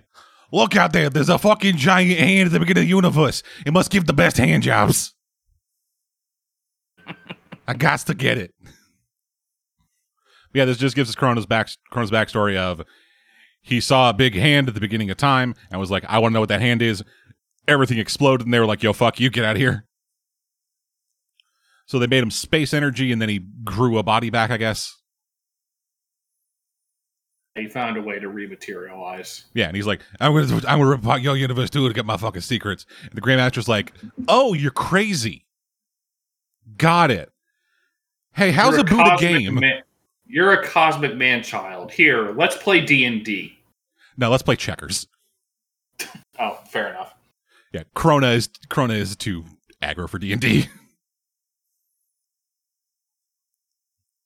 Yeah. Meanwhile, it's a big old fucking kerfuffle in Metropolis, in Metropolis as they are just fucking slapping cheeks with each other. Yeah, Yeah. Batman tries to kick the Vision, just flies through him. That's yeah. that's awesome. Yeet. Yep. Uh, Captain America and Quicksilver. Uh, Captain America has thrown his shield at Wonder Woman. Quicksilver is tying Plastic Man into a knot, which that's great. Uh, Hawkeye tries to shoot. Uh, tries to shoot uh, Wally with a boomerang arrow, but he just catches it, and Hawkeye's like, "Oh Oh, man, it worked for that other guy." Yeah, but Yeah. Wally's like, "Come on, man! I've got too much experience with boomerangs." Yeah. Yeah. And then meanwhile, on the roof, it is Batman and Captain America. As they do, I guess the equivalent of like a bro like a bro tug. Just just like they fight each other for a bit, and then Batman's like, Okay, look, I know you'll beat me, but I'll make it a fucking while for you. So you wanna just go look for the real enemy? Yeah, well, Yeah. no, it's the it's the equivalent of um. So, Dad, did you ever watch Batman Teenage versus Teenage Ninja Turtles? Didn't watch it, only read it. Okay. Uh, well, in the movie version, which is actually fun if stupid, um, uh, Leonardo says that the way Batman fights sometimes, unless he knows he's fighting a known foe, is he fights to figure out who he's fighting, like a detective. So my thought was like that this is the equivalent of the way Cassandra Cain fights, in that each blow is designed to get a sense of who you're up against, and they're both good enough at this that they're like, oh. Yeah, I kind of know who this guy is. He's not really an enemy. Yeah, that's that's hundred percent what it is. They like they just they just like throw out like weaker blows, just trying to figure out what the fuck's going on, and then then Batman literally just says, "It's conceivable you could beat me, but it would take you a very long time." Yeah, they realize they're both pawns Yeah. in this shit. I They're like, also- well, I let's, also let's- really let's just go love- take care of this. I love I love this version of Batman who's willing to it.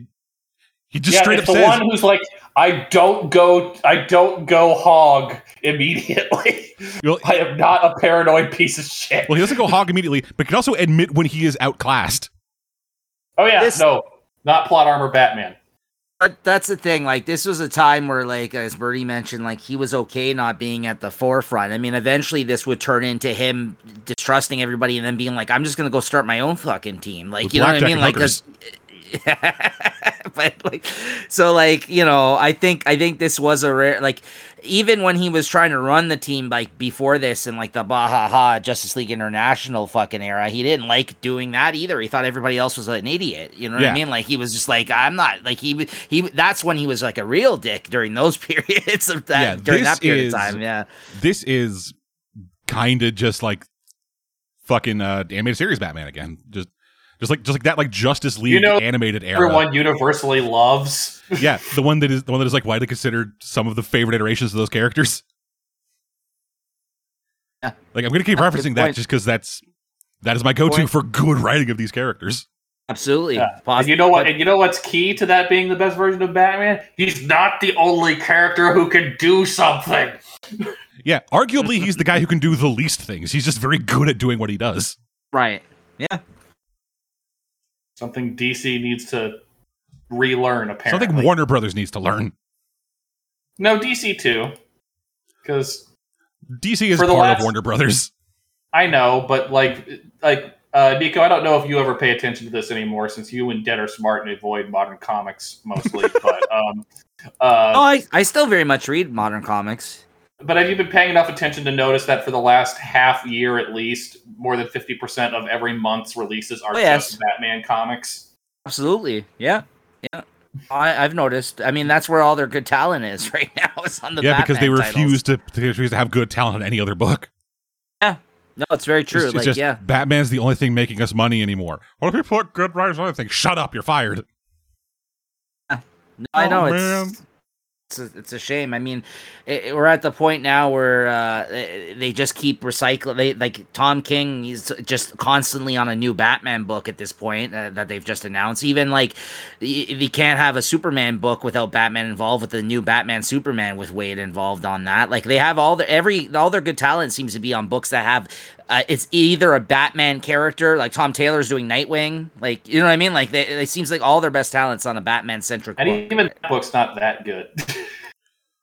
Nightwing? No, I like Nightwing. I think it's very uh, good. But um, we're off topic. Yeah, here, we're off topic. Yeah. Anyway, yeah. So yeah, as Batman and Captain America go off to do the real work, uh, Wanda taps into the DC universe's magical fields, and it's a big one. Yeah, because it didn't occur to me at first when I was rereading this what that meant. It's like, oh fuck, she's going where uh, Tikal comes from. That's not. that's not good. Yeah, this is this is a bad move.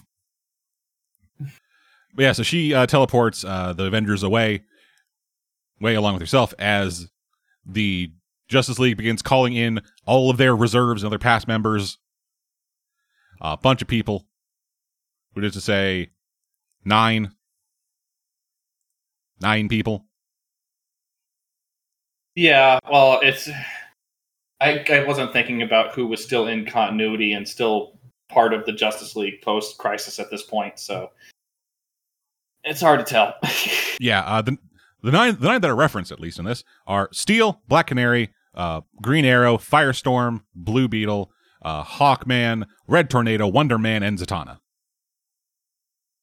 All of which makes sense for post Crisis on Infinite Earths Justice hey, League. Wonder Man, isn't that Mar? That's Marvel. No, what? No. Uh, oh, sorry, that's Captain Atom. Yeah, Captain right, Atom. Yeah. My right, bad. Right, they right. look. Yeah, they look somewhat similar. You do, yeah, with the yeah. eyes. Yeah. Although I think that's actually uh, that's another. Wonder Man was created first, then Captain Atom was created, and Wonder Man was retrofitted to be kind of like Captain Atom. So actually Wonder Man is one of the reserves that the Avengers call in, though. Yes, but, that, but that's why I was referencing yeah, him. Yeah, so. yeah, yeah. So, uh, Captain Atom debuted in 1960. Uh, Wonder Man debuted in 1964. Oh, okay. Never mind. Oh, that's I the sometimes but that's can't the keep alien. of- That's the alien Captain Atom. Sorry, that's yeah, Allen Adam, Charlton Comics. yeah, because that's what Doctor Manhattan is based on. Yeah. I believe. Yeah. It could be that they made a, it could be that Marvel it could be, it could be a thing where like they had a version of the character first and then Marvel came out of the character later after the other character died or like was just like Mm. discontinued and then they made it and then DC made a new character but Marvel already had the other guy. Yeah, comics Yeah. are weird. Yeah. Anyway, so uh the DC heroes get zipped back over to the Marvel universe and and uh, Kyle yells out, "Hey Wally, grab my grab my lantern." If you don't, I'm going to be pissed. No problem, uh, Kyle. I will in no way lose track of your rating. Oh shit. Yeah. Oh, son of a bitch. of all the fucking people that ends up with it, though, Hawkeye, it's so stupid. It's just like, Yeah. yeah. It's like, I got this fucking lantern. I don't know. yes, they end up there, and they also learn that uh, the Superman also learns that this Earth is slightly smaller, with fewer cities and less urban growth, as he says, and then says maybe they're just backwards. Yeah, I was about to say it sounds like they were just saying maybe they're just retarded in this universe. And Wonder Woman's just like Superman. What the fuck? I mean, to be fair, I've often asked questions of the DC universe, like who would build a giant um, global level city in Kansas? Is Metropolis in Kansas? I thought Metropolis, I thought Metropolis a- was in Rhode Island. I thought, I, like, I'm going based on it could have changed, but I was always under the impression that the main reason Superman's not super involved in Gotham is that Gotham's close to the East Coast, but uh, Metropolis isn't. Right. I believe Gotham is in Jersey. Well, I that always would make thought it- even less sense because Rhode Island's right next to New Jersey. So Yeah, I don't know, man. I always And thought that it was, as that was pre-crisis. I don't know where they are post-crisis. I I should go back and watch the DC episode. Okay, so where, in recent years, Metropolis has been stated to be located in Delaware. Ah. that still makes no sense. But okay, and uh, apparently, uh, the apparently a Metropolis was modeled after the skyline of Toronto. Not know that. Yeah, because uh, Joe Shuster, artist of original Superman and co-creator. Right, was Canadian. Canadian, yeah, yeah. yeah. Yep. Well, like, I, I, well, that doesn't make sense because I was under the impression that most of Toronto's buildings are like empty because they're too like expensive to live in. But uh, Not wrong. Yeah. I, but I think that's just in recent years. I live in I live in downtown Toronto. I, I can't- I do not I do not live in one of the expensive buildings. yeah. But yeah, so Gotham is traditionally in Jersey. I, I was just going off of people complaining about the bit from BVS where they were like Gotham and and Metropolis are apparently the twin cities, which makes no fucking sense to me at all. Not at all. But they needed it there because they needed a simpler reason to have them be mad at each other. versus all the other reasons. Yeah. Whatever. Back back to the good story. Yeah. So Superman goes, "Oh, these guys must be Unga Bunga," and then everyone's like, "Superman, stop it! Fuck!" You're not Ultraman. Stop being racist. Yep. So they split off. Uh, Green Lantern going with Superman, uh, Wonder Woman and Aquaman, and then Green Lantern. Sorry, then uh, Martian Manhunter dejectedly flies off with a Plastic Man. Yeah, it's like, oh. yeah, they, they, they split. They split off. Uh, like, like Superman's like, Kyle, "Good, Kyle, you're with me." Uh, Wonder Woman just grabs Aquaman and flies into the sky, and then it's, Martian Manhunter's just like. I know. You know, I Plastic love Man the is. people. Meanwhile, Plastic like- Man is yoink, send away. But I mean, that kind of makes sense to me because John has not been a fan of. He's never been a humor person. Not at all. He does not understand the human concept of a joke. Yeah. Yeah, I mean, people often call him sad sack Superman. so- Yeah. yeah, I, I guess experiencing your your culture's genocide wouldn't exactly be a great place to be able to make some yuck yucks. yeah, and then having to hide your true identity for the for when you come to Earth and everything else, right? Like, Yeah. yeah. So they fly off to go find the other items of power in the Marvel universe.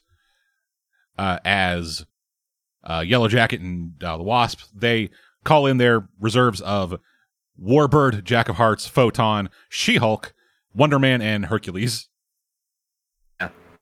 Leaving Triathlon to Very- man the comms. I guess this was that brief period in the 2000s where She Hulk wasn't in the Avengers, but because right after this, she was back in the Avengers for uh, uh, Search for She Hulk by Geoff Johns, Ah, where she was Oh. closer to the Oh, yeah. Jason Aaron wrote.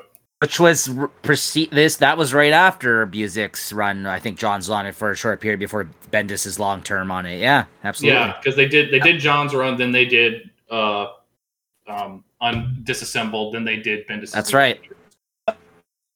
Yep. So, in DC Universe, uh, Wally goes to get the, goes to get the uh, power battery, but gets flashbanged by a count, by uh, Iron Man, who is fiending for the mother box. Yeah.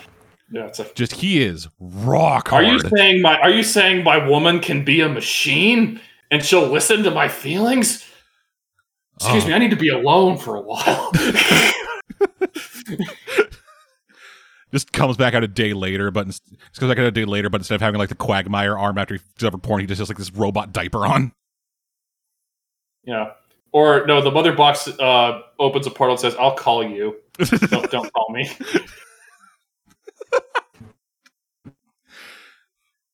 Oh god, yeah, absolutely. I, I can see the mother box thinking like, "I'm sorry, you're you're too high You're- you're maintenance too for much." me."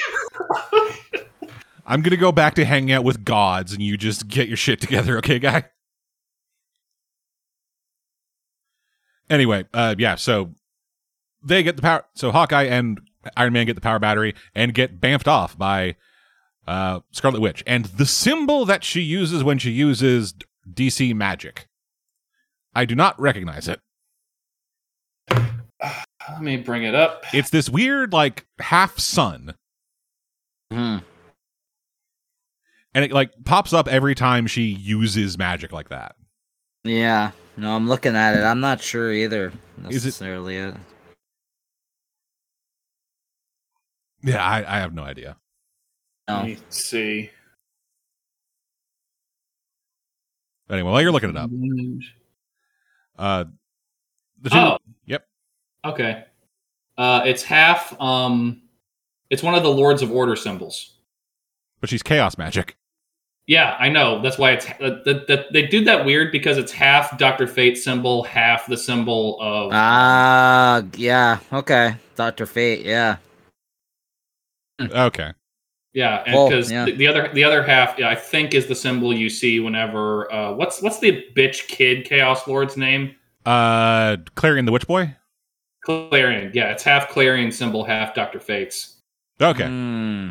okay. Which would also explain why she's not actively a member of the Lords of Chaos in this universe, but can still use their magic. She's stuck in between. Okay. Right. Yeah, that, that makes some sense. Uh, but yeah, so uh, Iron Man and Hawkeye end up in the Himalayas, and the power battery is gone. Where did it go? Uh, the, it, it Grandmaster has it. It's being used to keep score. Yeah. I think Grandmaster even says, you know, you can't actually use these things. That would make the game too unfair. No, you can just get them. Yeah. Which, to be fair, that it would be kind of unfair if any if if all of these things were used. There would this conflict would be even more devastating than it already was if they were all in effect. Yeah. So, back in the Marvel Universe, uh, Superman and Kyle Rayner wind up in Santo Rico, where a statue has been destroyed and got like fucking defaced, and Superman is all judgy about it.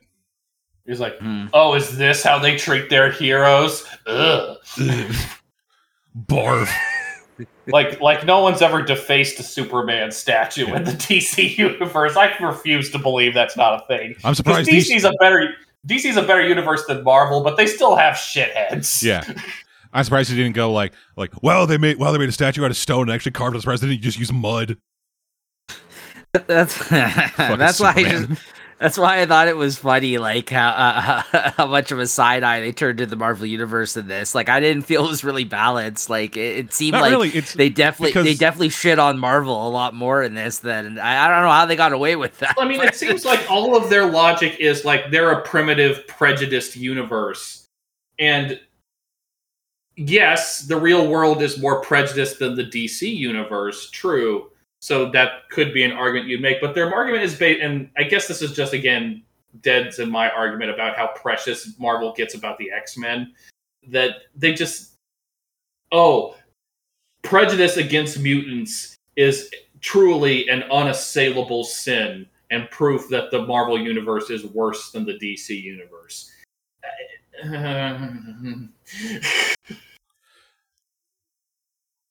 I've I've met the mutants. Uh, imagine imagine if Nico. Imagine if Superman showed up in the Krakoan era. just have a fucking aneurysm. yeah, yeah. No, he wouldn't like that. Just skips over Superman Earth 2 and just goes Superboy Prime. anyway, Warbird and Wonder Man show up.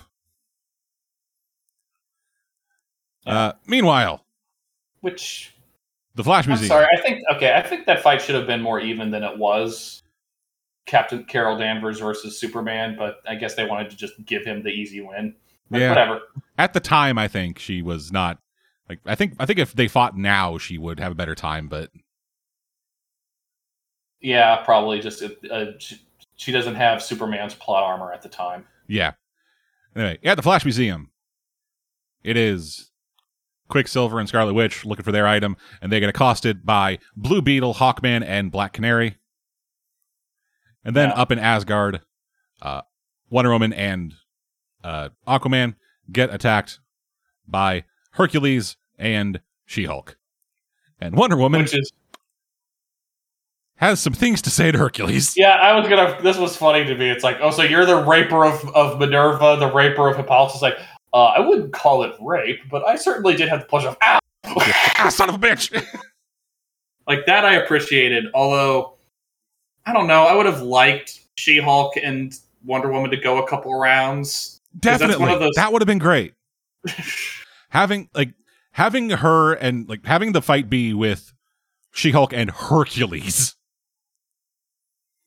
was not. yeah, that was the it was a bit of a missed opportunity there. odd choice. It, the, also, the power dynamics are a little weird because it seemed like like Arthur was just flat out losing a battle of strength to She Hulk. Yeah, I I know the I know the jokes, but like Aquaman has Aquaman is good. Aquaman's close to Superman level strength. He's at least equivalent, if not stronger, than Wonder Woman.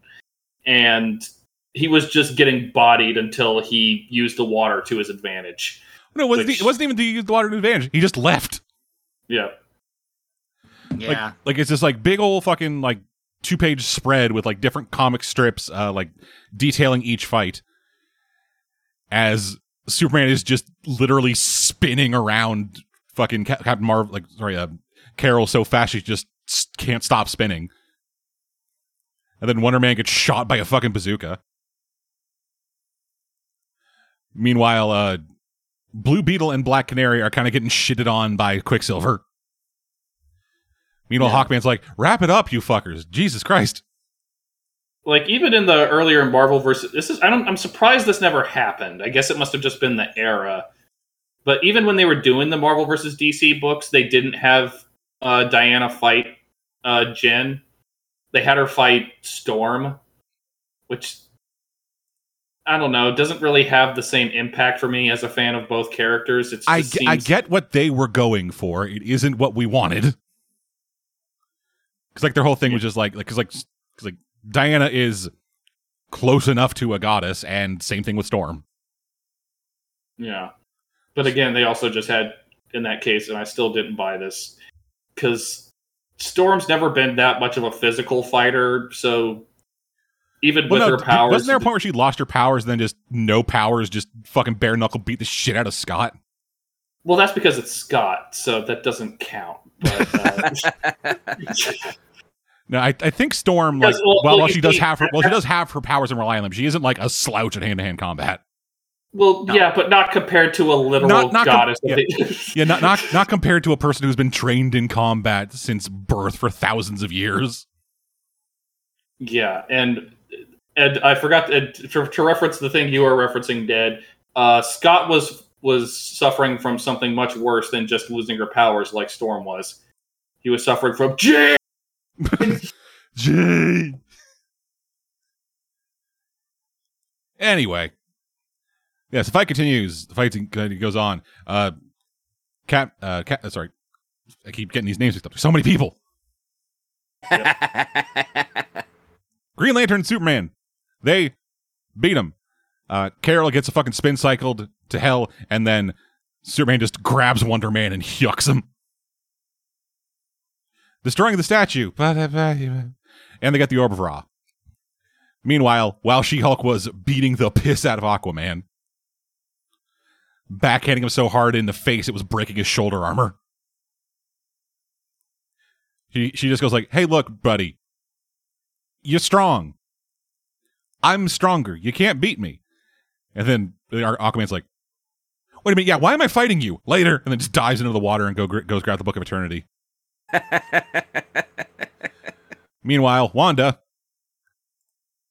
looking like three days into a drug, looking like three days into like cold turkey drug rehab. Yeah, looking like she's about to become one of the Lords of Chaos. This is what I. This is the point where I realized what they meant by chaos magic. Like, oh, Yeah, she nuked everybody in the fucking building, and they're all unconscious. And she's like, "Yeah, we're, yeah, I'm fine. Don't worry about it." anyway, grab the wand, uh, setting the score three to two. Meanwhile, in the Batcave, uh, Captain America rediscovers empathy. I guess. I mean, it is kind of funny when Oracle's like, "Wait, you you willingly let someone you've just met come into the Bat Cave? Yeah. You must be feeling pretty good about yourself." Although to be, it was still in character because when uh, Cap uses the homing beacon so that he can get the thing to give him the time bike, it's like, please don't broadcast the Batcave's location. He's like, hey, I trust Ben. He's a good guy. He's like, I don't care. I don't know him. And then also Metron is like, hey, I found Galactus. Woo! Who I guess is important to this for reasons we'll get into later. yeah, right. But yeah, meanwhile, Wanda in the Himalayas, who is wearing the wrong outfit for the Himalayas. Yeah. Is trying to like trying to like use and control the chaos magic just because DC chaos magic, like you said, is very bad. hmm Uh, and Yeah, then like- simultaneously the watchtower. s- Uh, Zatanna is monitoring the magic fields, trying to find when when they teleport, and everyone is being very uncomfortable about the fucking Watcher. I mean, you can't blame them. Even in the DC universe, where they're more used to giant cosmic beings and extra dimensional inclusions, when you just have a giant baby-headed person staring at you like a like a child in a fishbowl, you're gonna be a little on edge. Yeah, especially if you're Green Arrow. Just yeah, I'm on the moon. I got pointy sticks. I'm kind of fucked here. And then also Steel generated like built a Speed Force battery for Wally. And so we can store more Speed Force because that's what Barry and Wally need: more Speed Force. Well, when you go to a world without it. Point still stands. Yep. Then in Happy Harbor, uh, Thor and Vision are fighting Red Tornado, and it's going poorly for them. Shockingly enough. Gee, uh, a hyper intelligent AI with the powers of a literal elemental. Wonder why that's not going well. Yeah, but like you'd think, you think you'd, you think it'd be a bet. You think Thor would have a better chance. yeah, well, th- And also, they make this they make this weird thing in that issue and in later issues that like somehow both Red Tornado and Thor are both masters of the storm, so they apparently have similar powers, which is not what I would consider the case, but okay. yeah, uh, yeah. So Vision tries to uh like go like tries to like phase through him, and it goes poorly for him as he gets yeeted away in a fucking storm.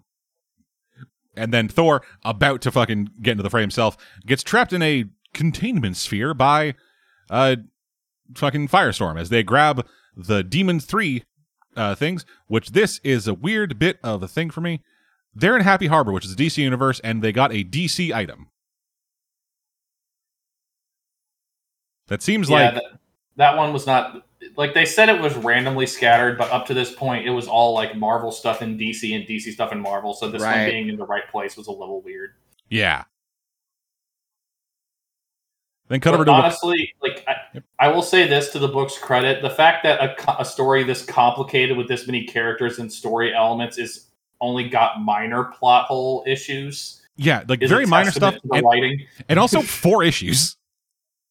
Mhm. Yeah. Like if this book was made today, a it would never exist, and b it would be twenty five issues. Yeah.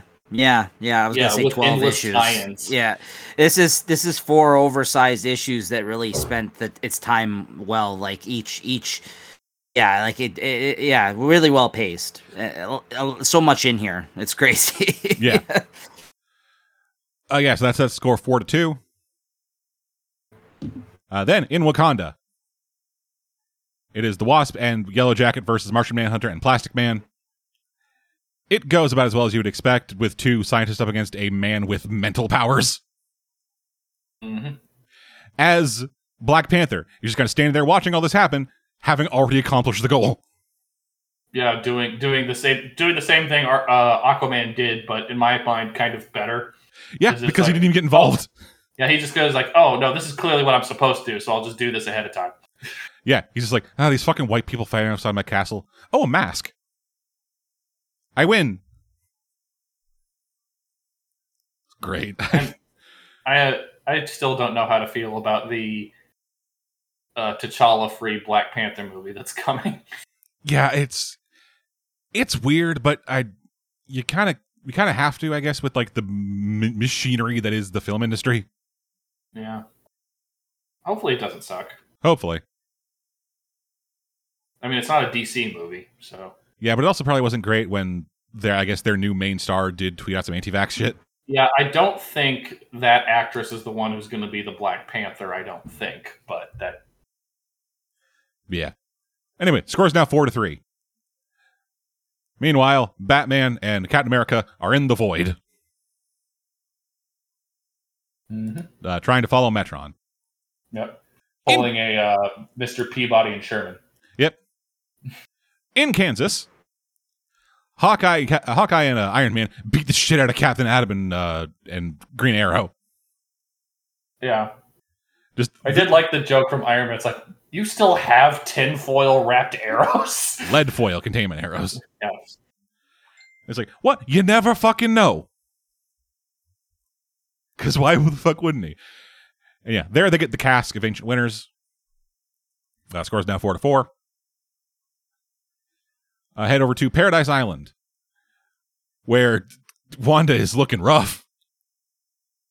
She's beginning to look like a Tim Burton character, and it is Steel, and it is Steel versus uh, Vision. It's not going great for Steel. Hmm. As uh, Quicksilver tries to run away with the evil eye, and and Barry, sorry, Wally catches up, grabs it, scores five four to five to four. Meanwhile, on the blue area of the moon, it's Wonder Woman and Kyle Rayner versus Quasar and Photon. Uh, with with it ending up with Photon and Qu- Quasar getting the Spear of Destiny, setting the score five to five.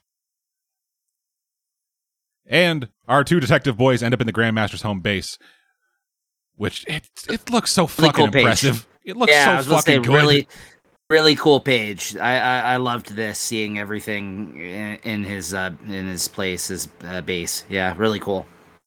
Yeah, it's looks absolutely fantastic. So well drawn, so just like interestingly built out as a place for like a cosmic entity who loves games. Hmm. It's, it's so cool, and yeah. So Adam Adam shows up because he had been there the entire time. Right, spying. Uh, where we get to see where we get to see that uh, he has been the that uh, the Grandmaster's been recording everything, and Adam plays an unfortunate bit of Superman just talking down the Marvel universe because why not? Right. Specifically about Captain America. This Yeah, specifically. It's like I know what he meant, Adam. And then we get to see the part three of the prologue Yep. where we finally get the, where we finally get the stakes of the game. Where if uh, Grandmaster wins, then uh, then Krona will leave his universe alone and he'll just go elsewhere.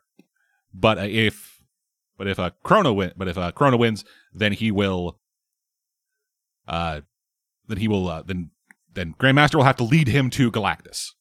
While not saying his name is Galactus, just saying, yeah, I know a guy who knows everything. Fucking, you win, I'll go take it to him.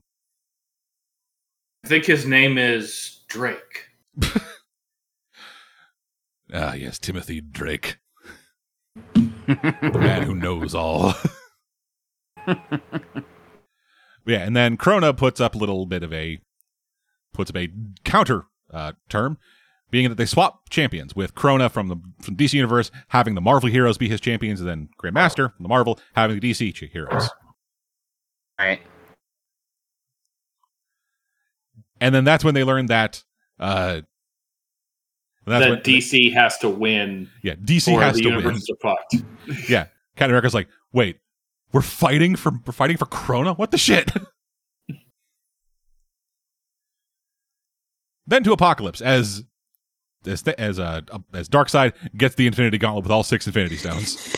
Yeah. Thank God uh, for this. and, to, and to- and the, the image is great, but uh, then to quote uh, um, Gravity Falls, wow, this is Worthless. worthless. Yeah, he's he he just like has the thing on is like, oh yes, I can feel the matrices of power in these gloves. They have the power to warp reality. Decide why it isn't working. He's like, um, well, it's from a different reality. And fuck this thing. Yeah. Just takes it off, yucks it at him. Yeah, yeah. Which again, like, yeah, they're lucky that that's the case, and uh, you know that makes a lot of sense too. That you Yeah. know, wouldn't work in their universe. So Yeah, absolutely. It's still just very funny. Just the image of just the image of Darkseid with the Infinity Gauntlet, and then just and then just like tossing it away like old garbage. mm. Ah, it's great. And he also does the Darkseid thing of just trying to Omega Beam whoever grabs it. of course, yeah. Yep. Uh, Wally ends up grabbing it, setting the score six to five. Uh, as then all of a sudden they are all teleported to the Savage Lands, where the cosmic cube is floating above them, and it gets into a big old fucking slapper. Just everyone fighting everyone, dicks being measured, people getting phased through each other and being very uncomfortable about it. Plaz got boxing gloves. Yep. Very cool. Uh, Superman goes full Luthor and turns into a goddamn nightmare for one panel. Yeah. Just, it is fucking terrifying. Just, he looks he looks like Judge Doom from Roger Rabbit. When I killed your universe, I talked just.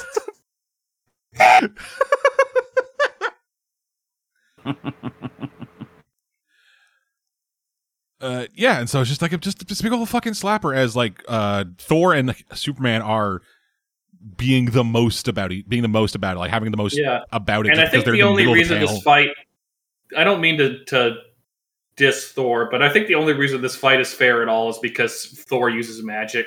yeah, So it's honestly, like a fight with Shazam. yeah. If this wasn't, it's it's kind of like it's kind of like whenever Superman fights Captain Marvel. Just Superman is objectively more powerful, but because Captain Marvel uses magic, it's a fair fight. Yeah. Except in Injustice, where apparently it's super easy for Superman to kill Captain uh, Captain Marvel. Yeah, just melts his fucking face, shoots it through his goddamn brain. Still, still don't like that. Yeah, it's bad.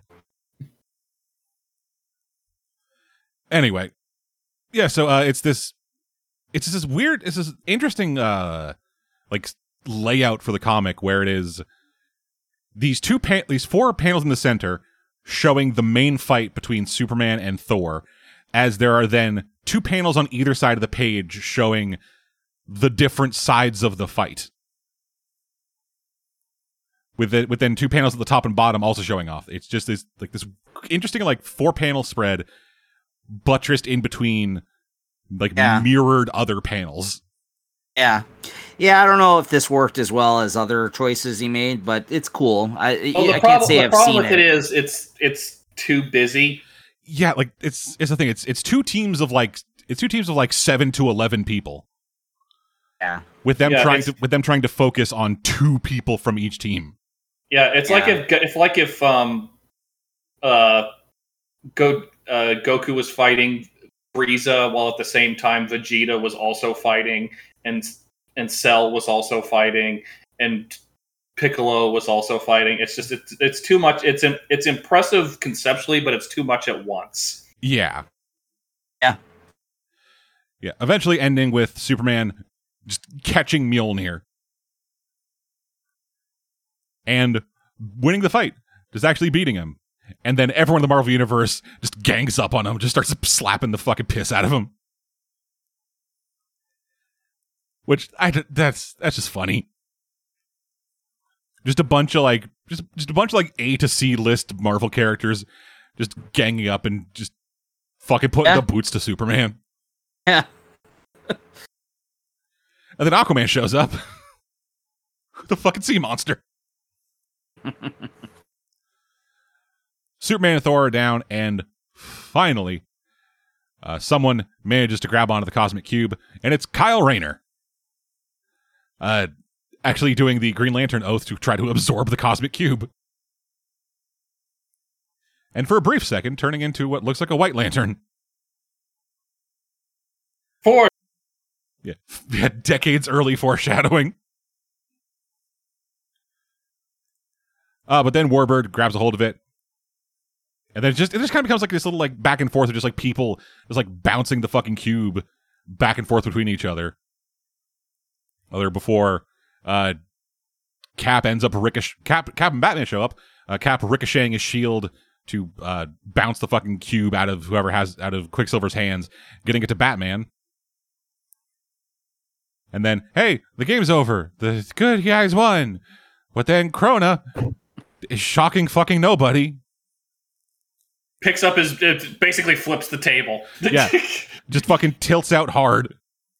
And then lasers lasers the Grandmaster into the fucking eyes so hard he turns even older.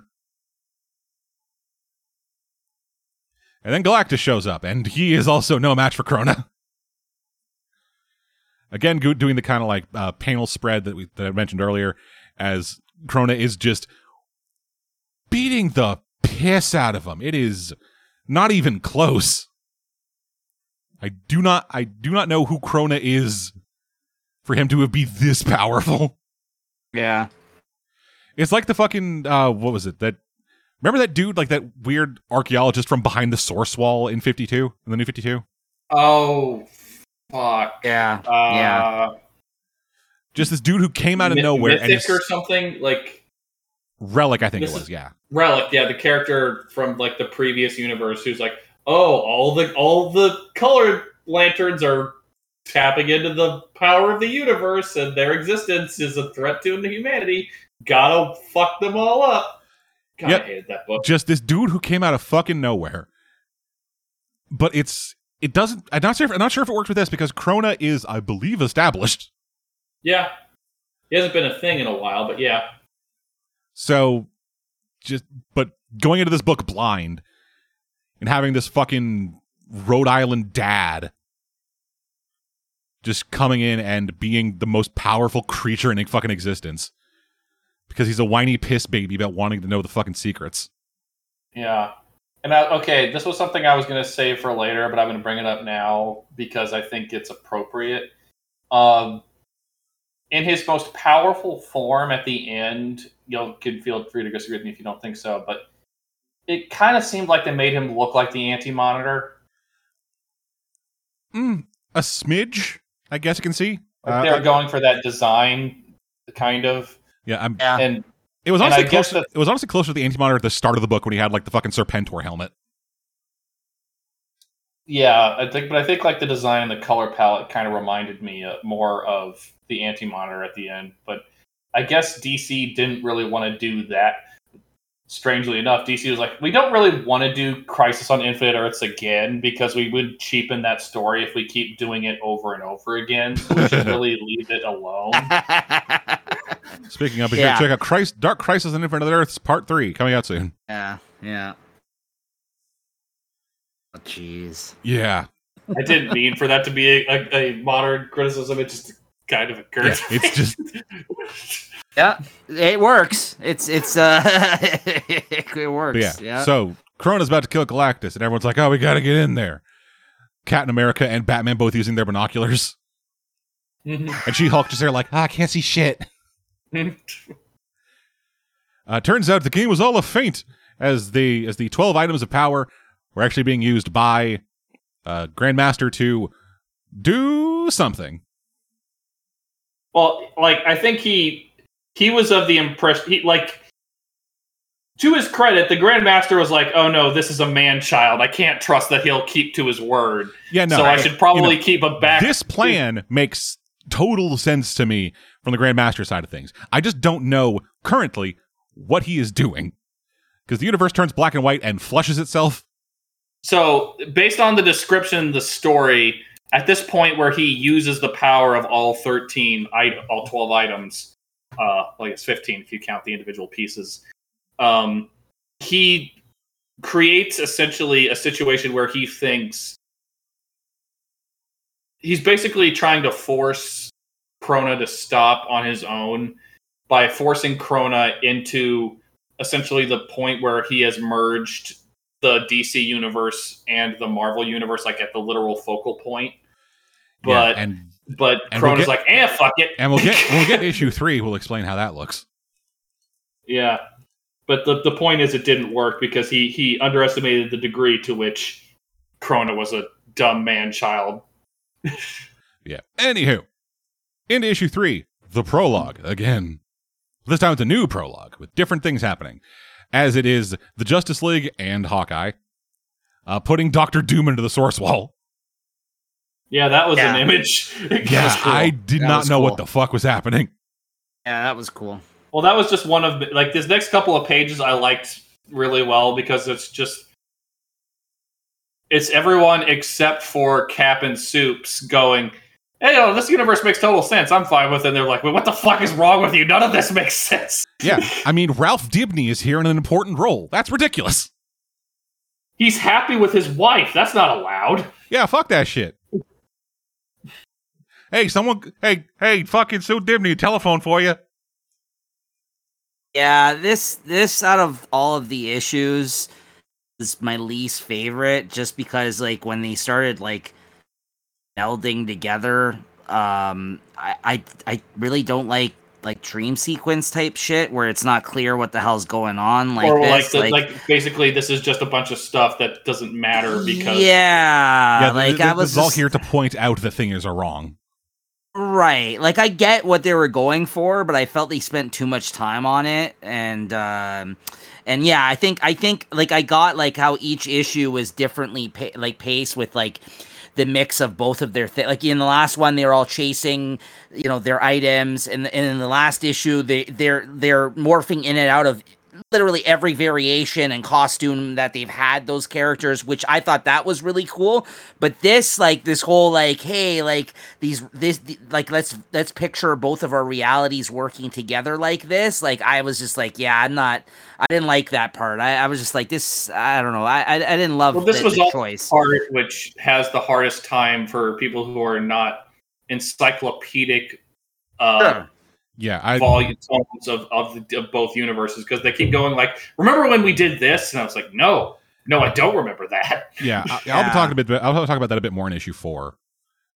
Uh, Right. But with this one specifically, like, like, things like start getting fucky with like Black Canary, f- fucking fucking Hawkeye, Right. which I guess we know her type. and I don't know if this, I don't know if I'm reading too much into this because of again my deep and undying love for the Justice League animated series. But as they're making out, it's just it's just like a fucking back shot of just Wonder Woman talking to Batman, being like, "Oh, that's sweet, aren't they sweet?" And Batman's like, "I guess." I don't know if. I don't know if that's her being like, "Hey, you want to fucking do that," or if that's Batman being, or that's her just being like, "Oh, love," and Batman's being like, "I don't trust any of this." I think it was more that, if anything. I- Yeah, that's I what I'm know, assuming like- it is, but I yeah. can't not read the other way. Sure. No, I, I I see I see that, but uh, yeah, I just felt this this uh, this went on too long, and then like then they're you know they're comparing all the butlers from you Yeah. know what I mean. I'm just Yeah. Snapper Carr's there and Yeah, but fucking anyway. uh, you know Jarvis. Yeah, so so the Green Lantern ball flies off, and speaking of back shots, the fucking Eternity and Kismet are getting it on. yeah. Oh, right. Also, fuck another thing I fucking missed. Uh, Hal Jordan's there. Yes. And for the moment, people are, ok- are it's his his presence is not a, a stain on the world. It's fine. Yeah. Uh, meanwhile, in the Marvel universe, uh, it's the Avengers with Ant Man, uh, Hank Pym, and they just and they just took down a Brainiac's flying ship. As Captain America is like, this is fucking weird. I don't like this. Yeah, then then they cross over to meet up and just kind of hang out. You know, go to Avengers Mansion or Hydra Base or wherever the fuck they are. Jarvis is there and fucking Green Arrow gets all pissy because it's Green Arrow and that's kind of what he does. Yeah. The exact yeah, the exact I mean, I line like- is, yeah, the exact line is look at that. The fat cat ex munitions dealers hired thugs take charge, ordering the help around like slaves. Which really, the head of uh, the Queen The Enterprise Queen really Consolidated. should not really be. I know he's maybe like talking from the perspective of himself, but still, Yeah, and- and, like, And like from what I understand of this of like from what I understand of like this kind of era of Green Arrow, this is very much in line with him. no, it is. yeah, he's but a it's- bleeding heart, bleeding heart liberal at this point, right? Yeah. Like, I mean, like that. That's that's that's kind of what he was written for during that period of time. But like to see him talk about it now and like what he's focusing on is weird. Like, like you know what I mean? Like Yeah. it's he, like it's it's it, it's a little yeah. disingenuous, or it feels like it at least. Yeah.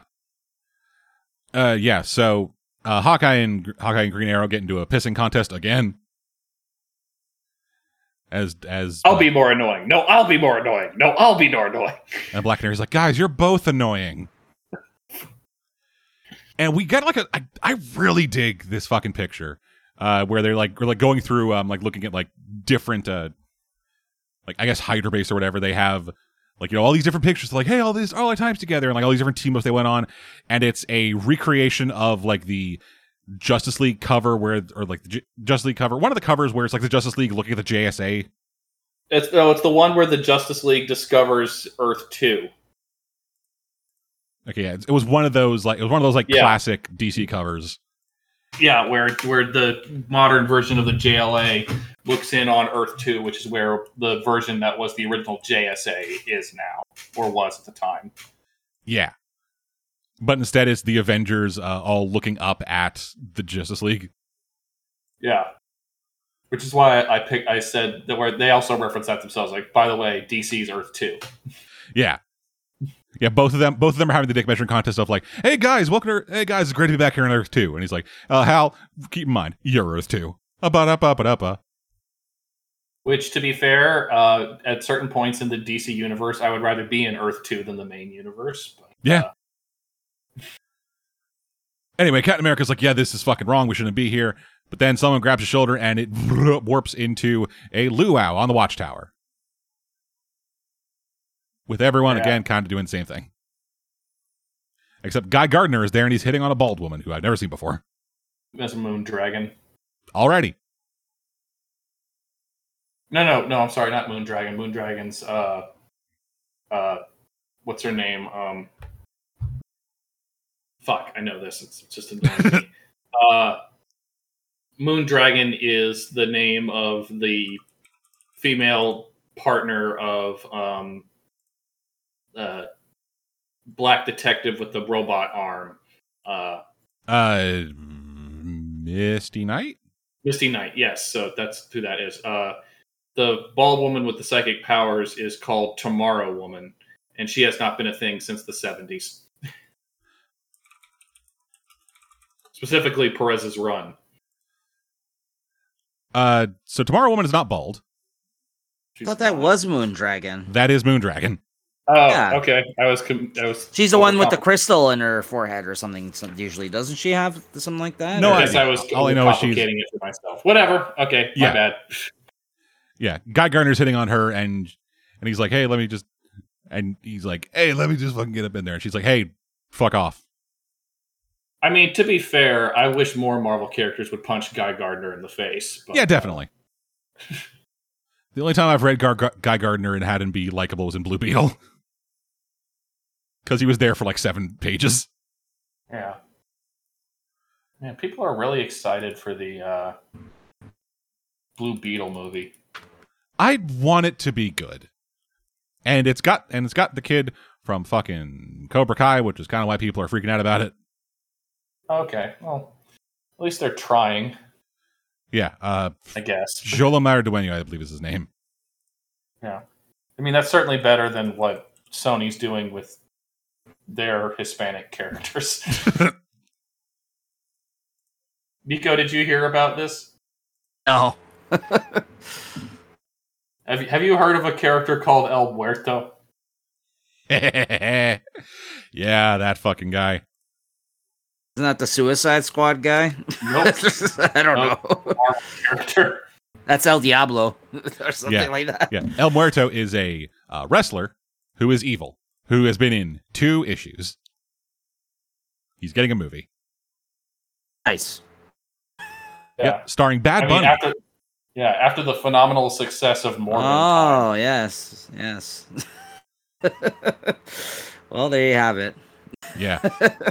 so anyway, yeah, as this party's happening, everyone's there's just a bunch of fucking callbacks and weird shit. There's Snapper Carr doing it. Hey, it's a snappy thing. Uh, Red Tornado apparently adopted a bunch of kids.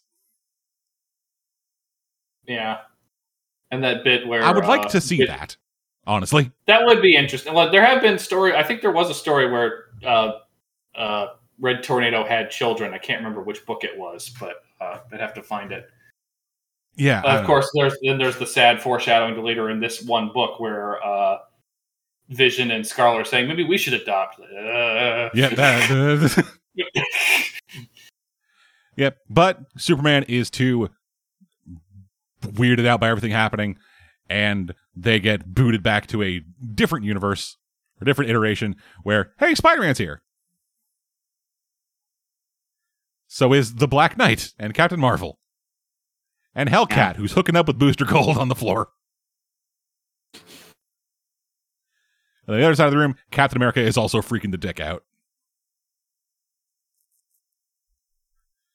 And we get like a couple of couple of interesting spreads of just like the different teams teaming up to like fight like it's it's Avengers and JLA versus Ultron and Amazo. Yeah. Which that's fucking neat. Uh Grim Reaper and the Key, two characters I'm not super suck. familiar with. That, yeah. Kang. Say again. Pardon? Say what you said again. I was, Grim I Reaper and the Key. Okay.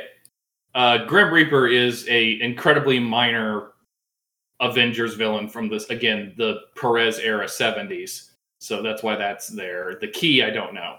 Yeah, he But they had just- they they stole a magic crown and used it to kidnap Mantis and Zatanna. Yeah. Which and also just Ultron fused with Amazo is bad for a number of reasons because the only advantage most times when it's not plot armor Batman when dealing with Amazo is that he's mostly just a dumb animal with Yeah. all those powers. Which is why the version in the JLA universe was terrifying. yeah. Just hey, I'm Amazo, but also I'm like philosophical. Just oh, we're fucked. And then Kang and Lord of Time teamed up to fucking hatch an egg or whatever. And yeah, Uh, think, what do you guys think of um, that actor as Kang? uh I'm not that big a fan of that of that style of Kang, but I like the actor. Yeah, me too. I, I didn't. I, I don't really have any feelings on it. I don't think we spent enough time really with him and Loki to really determine like. Yeah, but Yeah, we, we also didn't spend enough time with him as Kang. Yeah, Yeah, that's what he's I mean. apparently going to be in the uh, next Ant Man movie, which yeah, there's another actress I would like to back off a bit. Yeah, a little bit. Well, Uh, but yeah, so Batman and Iron Man are down in the basement trying to figure out, hey, what the fuck's happening? Because both of them realize something fucky was happening. yeah. But then Oh, upstairs, that's, that, that- that's. I'm sorry. I was going to reference. This is, happens later, but I still feel the need to bring it up because it's become a running joke elsewhere in DC stuff. Batman is so willing to compliment in this story, and it's weird for me having dealt with douchebag Bat so much. yeah, I, I do not get. Is it is it just because they want him to be gritty, and they think gritty people can't compliment other people? Well, no, I think what they want him to be gritty, and they want like Batman giving the thumbs up to be like a moment of true like earned glory. Like it can't be just you know something you do for like a, a coworker at the office. Yeah, I Even more than saving the universe, getting a thumbs up from Batman is the greatest thing in the universe. yeah I I don't get it. I Batman's a guy. What's wrong with him having just uh, being a guy tendencies? Douchebag fanboys. But yeah, speaking of douchebags, upstairs the two faces of the company are being real douchebags to each other. Just screaming at each other just about all kinds of horrible shit they they think the other is. And they go to punch each other and it breaks reality. And then things get even worse. Yep, as they end Weird. up yep, as Weird. as the Vision and Aquaman end up in nuclear winter metropolis. hmm But it's okay. The villains are here to save the day, as it's, I guess, like fucking who. It's a bunch of fucking shitbags I've never heard of, and some people I yeah, have. there's there's some some they recognize, some they're so fucking minor that's like I don't I can't remember where I heard this line, but I don't even know who half you fuckers are. yeah, like I know Poison Ivy and Silver Banshee. Maybe I know- I know- Shrapnel. I know Silver Swan, but not this version of Silver Swan. Killer Croc. Killer Croc. Although that again hasn't looked like that in a long time. Yes. oh, that's Killer Yeah. Croc. Yeah. Yeah. Again, has not looked like that in a long time. Yeah, he's too small. He looks Yeah. he looks almost like a dude, and not a weird crocodile god living in the sewers of Gotham. Yeah. So anyway, uh, yeah, they are getting hosed, I guess. As then the rest of the team show up, uh, and save the day. Uh, Diana used the lasso of truth on someone to say, "Hey, who's your master?" Because the entire time these villains have been saying, "Hey, it's masters doing this stuff," and they won't say. Also, the moon is gone, Yeah. and none of them none of them thought of why they think to look at the moon. It's just Hal Jordan's like, Yeah. "Yeah, the moon's damaged. Why am I thinking of the fucking moon?" Yeah. But And- luckily, and they, yes, they have no idea what's going on. But luckily, Mjolnir can track the source of the energy. Meanwhile, Captain America is still being kind of a prick. Meanwhile, in I guess Manhattan looks like Manhattan. It's on fire, so it's probably Manhattan. I mean, it's the Marvel universe, so if it's not Manhattan or Los Angeles, I don't know where they are. Yeah. If it's not one of those two places that they don't. It doesn't exist. America is two cities. Oh God, Marvel Universe is the Judge Dredd universe. It's Mega City One and Mega City Two. So yeah, they are in, I guess, Manhattan, uh, trying to save the day, helping out uh, civilians, doing all kinds of stuff. Uh, J'onn J'onzz is having not a great time because of all the fire. yeah. It's great. Just apologies, I have problems with fire. Yeah, but I, I still liked how Scar was like, no, you took it like a champ. No one noticed. Yeah, You're fine. we got everyone out. It's cool. Superman just super fucking aggro to Wasp. Yeah, he's he's he's just as like weirdly irritable as Cap is. And then they go full Silent Hill. Yeah, as a bunch of people come up to the heroes and are like, "Hey, Superman, I recognize you. I'm from Qurac. My home country doesn't here. What the hell is happening?" As then the sky begins swirling around, as bunch of people show up like ghosts, and No, some no, they're like, no, no, the snow brings the ghost. Don't don't let the snow. And that's what I thought Silent Hill. It's like, Yeah. Right. oh, yeah, the siren is airing. The siren is blaring, and they're going into the other world. almost literally in this case.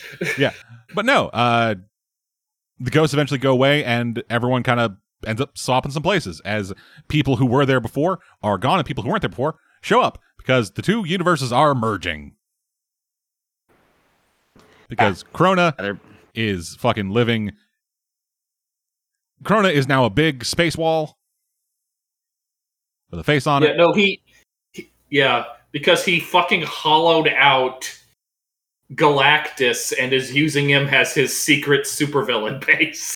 Yeah, and Yeah. Like that- that's pretty cool. Yeah, there's this great panel where like they fly, uh, where like Superman and Iron Man fly up like beyond the uh beyond like beyond the wall, trying to see what's happening, and they just see they see two Earths being mashed together by two giant hands. Yeah, and they're like, "Oh my god, we can't be seeing this." Like, well, we're not actually seeing this because if we're seeing, we because whatever's actually happening is too horrible and disturbing for our our world, our brains to understand. So it's trying to explain it to us. Yeah. Uh, so yeah, um, Scarlet Witch and Green Lantern shoot it with lasers, and that works for a bit. As they as they get uh, slingshotted back to their own universes, uh, but not without things being still a bit weird. And I will say, in terms of artwork, this is one of the few instances where I'm like, ah, this doesn't work. Where uh, he's where, like uh, Perez is going for like this uh, cross panel thing, where it's like two side, where like two panels are like lined up with each other on the same person's face, but their but their eyes looking in opposite directions. Yeah, there was a couple of moments like that too, like not on this page, but I saw late later on. It might be in the last issue where they did that with Superman, and then there was a an awkward line in between. Like, so I don't know if it's it's a p- like the, where they basically put the panel cut off. Like it made it look like he had two wonky eyes looking in different directions. Yeah, I, I, that happened somewhere else as well, where I, I feel it didn't work to their advantage. Like I, I, it's cool that they were trying different things, and a lot Yeah, of the time th- it was more successful than not. But yeah, I, I agree with you in that sense. Yeah, this, There this, was- did a lot- there's- this, yeah. this this book has done a lot of interesting things with like panel composition and like like page layout that you don't see in a lot of other books. yeah. So now and everyone, yeah, not everyone bats a thousand. Oh, sorry, it's the next page. It's with Cap. That's what I was talking It- about. Yeah, sorry. No, I was looking at the page before where they were trying to do that too. No, I think there's another moment too where it was with Superman as well. I don't know if it was in the last issue, but yeah, they, they did that somewhere else. That cap really looks bad though. I agree with Yeah. you. I caught that as well. I caught that as well. Yeah. Yeah, just just full bug eyed. Yeah. Uh, but yeah, and so we uh, so Avengers return to Avengers Mansion. Uh, the Justice League they teleport over to the uh, Marvel universe, and yeah, we see like a bunch of different uh, heroes like call in on the monitors, and they're all wearing like a bunch of different costumes that we haven't seen in a while. Like the Hawkgirl and Firestorm are apparently from different eras of DC. They never really interacted. Uh, Hawkeye is wearing a really weird outfit, and everyone's like, "Yeah, Wonder Woman changed, and none of you noticed." And I'm like, "Did she?" Because I don't see a whole lot of difference. Like maybe a little bit, but I don't. Yeah. I may just I may just be an idiot. I know that I know that Tony's Oh. fucking armor changed. Yeah. Yeah, well, To- Tony's Tony's '90s armor is very strange. It's like in between what most modern types of his armor look like, and kind of what he looked like in his earliest armor, where the like the faceplate doesn't like fully fit into the rest of the helmet. Yeah, Where it's just a little oversized deliberately. Yeah. and they just try to offset that with some like glowing lights and fancy lines to try to make it look more sensible. But Yeah. and then mean and then meanwhile, if there's a character you don't recognize in a scene, it's probably a different version of fucking Hank Pym. Yeah, including uh, again another of Busiek's. The, the he specifically uses his Avengers Forever uh, look for Hank Pym in this story, which I've not seen in a while. So that was interesting. Yeah, I really love how Batman's drinking tea in this scene. Yeah, though. it's pretty great. great. J- Jarvis just rolls up to him. Batman's like, "Thank you." Yeah. Whenever Batman does something that like normal people do to relax, I'm like, huh. yeah. Yeah. It's like- and it's that, like- you right, know, he's a Batman guy, like, it's like Yeah. if Batman was like sitting on a couch at home reading a book, which which we which we've only ever seen in like in like fucking like fantasy visions of what his life could be if he wasn't Batman. right, Yeah. right. I, I I just think it's it's funny because like you got the word balloon coming away from him there, but he's got like you don't see his mouth. He's got it's Yeah. like covered Yeah. by like the the the cup, the Yeah. you know the teacup. It's Yeah. I don't know. It's or just a how, funny uh, the- visual. The, the thing that Batman fans objected to the most in Batman TMNT is when he ate a piece of pizza. yeah, just well, that isn't that just so ridiculous. The fact that like we've we've like grown accustomed to like the way that he's like he's just so not like normal Well, it's- people. it's- like, What's funny is that it's it, it's so absurd now that it's a joke. It's just that his fans yeah, haven't. They're like they see the joke but don't internalize the joke, so we can't pull back from it. We just have to keep going Yeah. deeper. Again, to reference. uh you probably have not listened to our movies podcast, Nico, but I, I reviewed the Batman on it, and like Batman's so bulletproof that he takes a bomb to the face at point blank range after falling 50 stories into a bus and hitting a truck. And his main batarang is forged out of the gun that killed his parents that he keeps on his chest at all times. Like it's so absurd at this point Right. that it, it, it's basically bat metal. yeah, right. Yeah, and, and it's just like I remember. I think there was that rule that they said back in the day, like you couldn't show Batman sitting or something like that in comics. I, that was a. I heard that was a thing. That's, that's I like a Chuck Norris rule, and I can believe it. yeah. No, like I remember, I, I think they had, like editorial at one point. I would have to look it up. but I believe I had Well, heard that I- at some point. That was a thing where they said like you can't have him like sitting in the comics. Yeah. Like they didn't Well- want him drawn like sitting at any point Yeah. for Well, whatever. probably what happened there is they saw when Dark did. It, It's like, oh no, we can't have any character do that. They lose all intimidation factor. Yeah. But then years later, they put him in the Metatron chair and really realized sitting was cool again. That's right. Yeah. oh God. If Yeah. you have Bat, it's, it's, if Batman must sit, it must be in the coolest chair in existence. yeah, none of this Office Max bullshit. Given the Metron chair.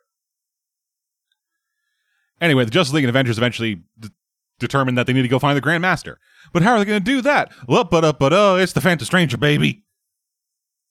Yeah. And of that- course, like I said, nobody trusts you, you son of a bitch. You don't even I- go here. Yeah, I liked this moment. You don't even go. yeah, yeah, no, that was. Th- th- th- I liked this moment a lot, where they're like, they're like, he's like, they're like walking down that windy thing, and they're like, and Batman just gets fed up. He's like, all right, that's enough of this now. Like, like, Just fuck this. Fuck you. Let us in like, there. "All right, Tell us what's all right." happening, or fuck off. Here's the big corpse. Then here you go. Like, Yeah. Here's the Grandmaster's corpse. there you go. Yeah. And yeah, I I I fucking love it's so weird. I don't read a lot of it, but I love cosmic level shit. Like people, like regular people experiencing cosmic level shit. Hmm. That might that might be one of the reasons why I was like a big fan of like the Silver Surfer, like Matt Fraction book. Just because, like, yeah, it was a Silver Surfer doing shit, but then there was also just a lady from Iowa or whatever. Just there experiencing these like cosmic level events of like grand importance that actually have an effect on the universe. And she's just like, yeah, this is cool. It's pretty. Silver Surf. You mean the Da- Dan Slott Silver Surfer? Dan Slott, that's what it was. Yeah. Sorry, I think yeah. it was the same Allred. artist Mike as like. Uh, Allred. I think it was the same artist. Allred on yeah. art. Yeah, I, It's the FF by fraction. Yeah, That's that's what it was. Yeah, yeah, yeah. There, yeah. okay, I was wondering what y'all were talking about. Yeah, yeah, that, that's that's what I was confusing. Yeah, the artist is the same. Absolutely. Yeah, Yeah, I he was- showed up I- in that too. Speaking of recent disappointing books, Mark, Mark uh, Mike Allred animate uh, did the drawings for a Superman in the '60s book, which I should have loved, but it's written by Mark Russell. It's like, oh. Oh, it's the perfect artist for it. But yeah, so they end up in the game master's place, and the game master, the grandmaster, is fucked. yeah, But despite that, still looks fucking shredded. It's so weird. It's like it's like well, it's like wrinkly, cre- it's like wrinkly, creepy old man face, and then just like blow. You say shredded, I'd say corpse. He's not dead yet. Because he still had to explain the backstory of what happened, of how Krona made the universe as fuck, and then him, the Grandmaster, was like, "Hey, guess what? Get in there, baby." And then he got stuck. But it turns out Krona, Krona is too fucking petulant and crazy to have to have a little thing like two universes making out on him die. So he's just like, "Yeah, fuck you."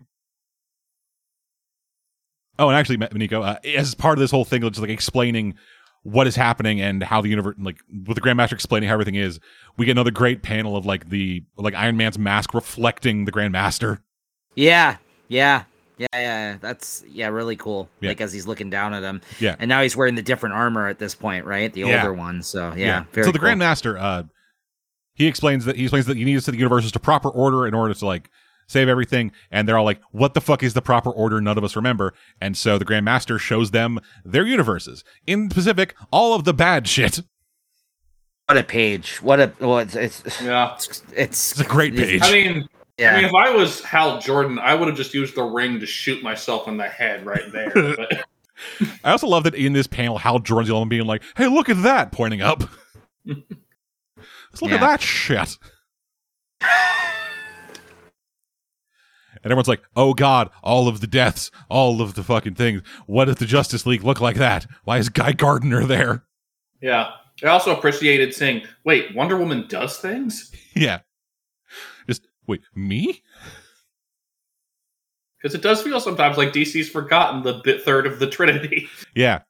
And then uh, Hank Pym sees himself beating his wife. Yeah, which he actually apologizes unfortunately to her in the next the miscommu- issue, I think. He unfortunately doesn't see the miscommunication that leads to him doing that. But oh well. Yeah. yeah. Uh, Wanda gets to relive the memory of losing her children. yeah, Master Pandemonium. Yeah. Yeah. Again, Uh, Barry. Oh, this right. Barry's again. been here the entire time, too. oh yeah. At some point, Wally got swapped out for Barry as part. I can't remember where. I think it. I think it was at the. I think it was at the beginning of the issue when Hal Jordan was there, and they fucking put Doctor Doom in the wall Yeah, because which Ba- actually that makes sense given what happens in the last issue. yeah, because like So, Barry and Wally, Barry and Wally, like at least for this era, wear basically the same costume. Mm. Mhm. But yeah, Barry watches himself desiccate. Uh, Batman watches Batman's life. There's all the horrible shit that'll happen there. And yeah, they're all just like, oh, this is trash. This is awful. How can we let this happen? And they're all just like, well, we need to. We are trying to save billions of people. Fuck us.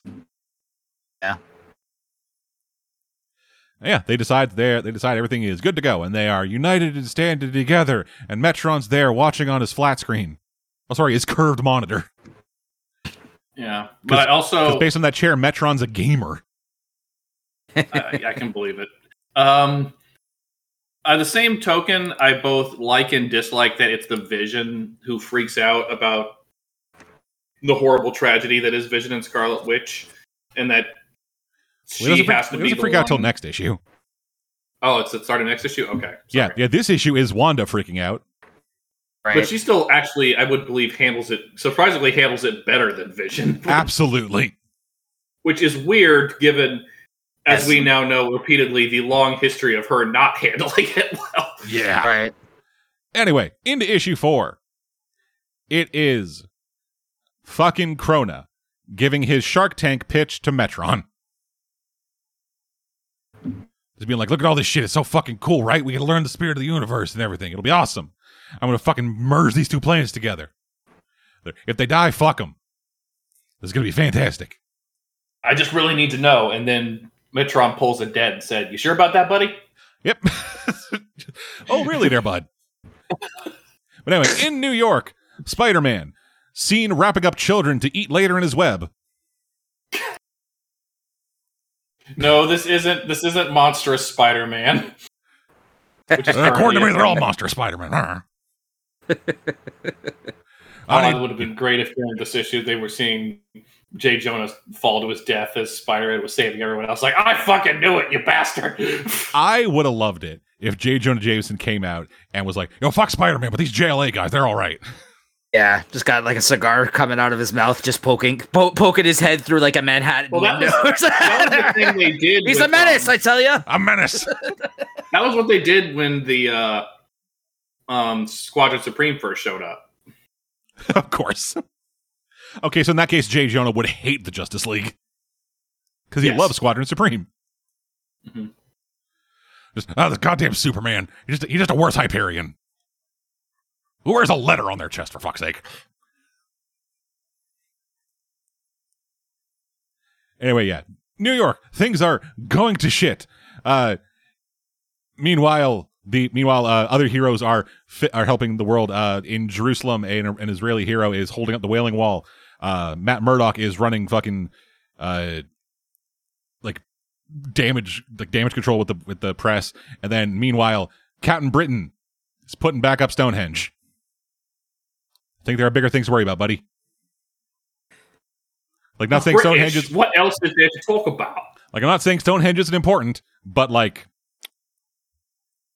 it's a bunch Yeah, of I rocks. think- you can put it. I it think back. they wanted it to be something from England people would recognize, which I would have preferred than if he was doing. um He was holding up like Big Ben. yeah, big yeah, Big Ben fucking the eye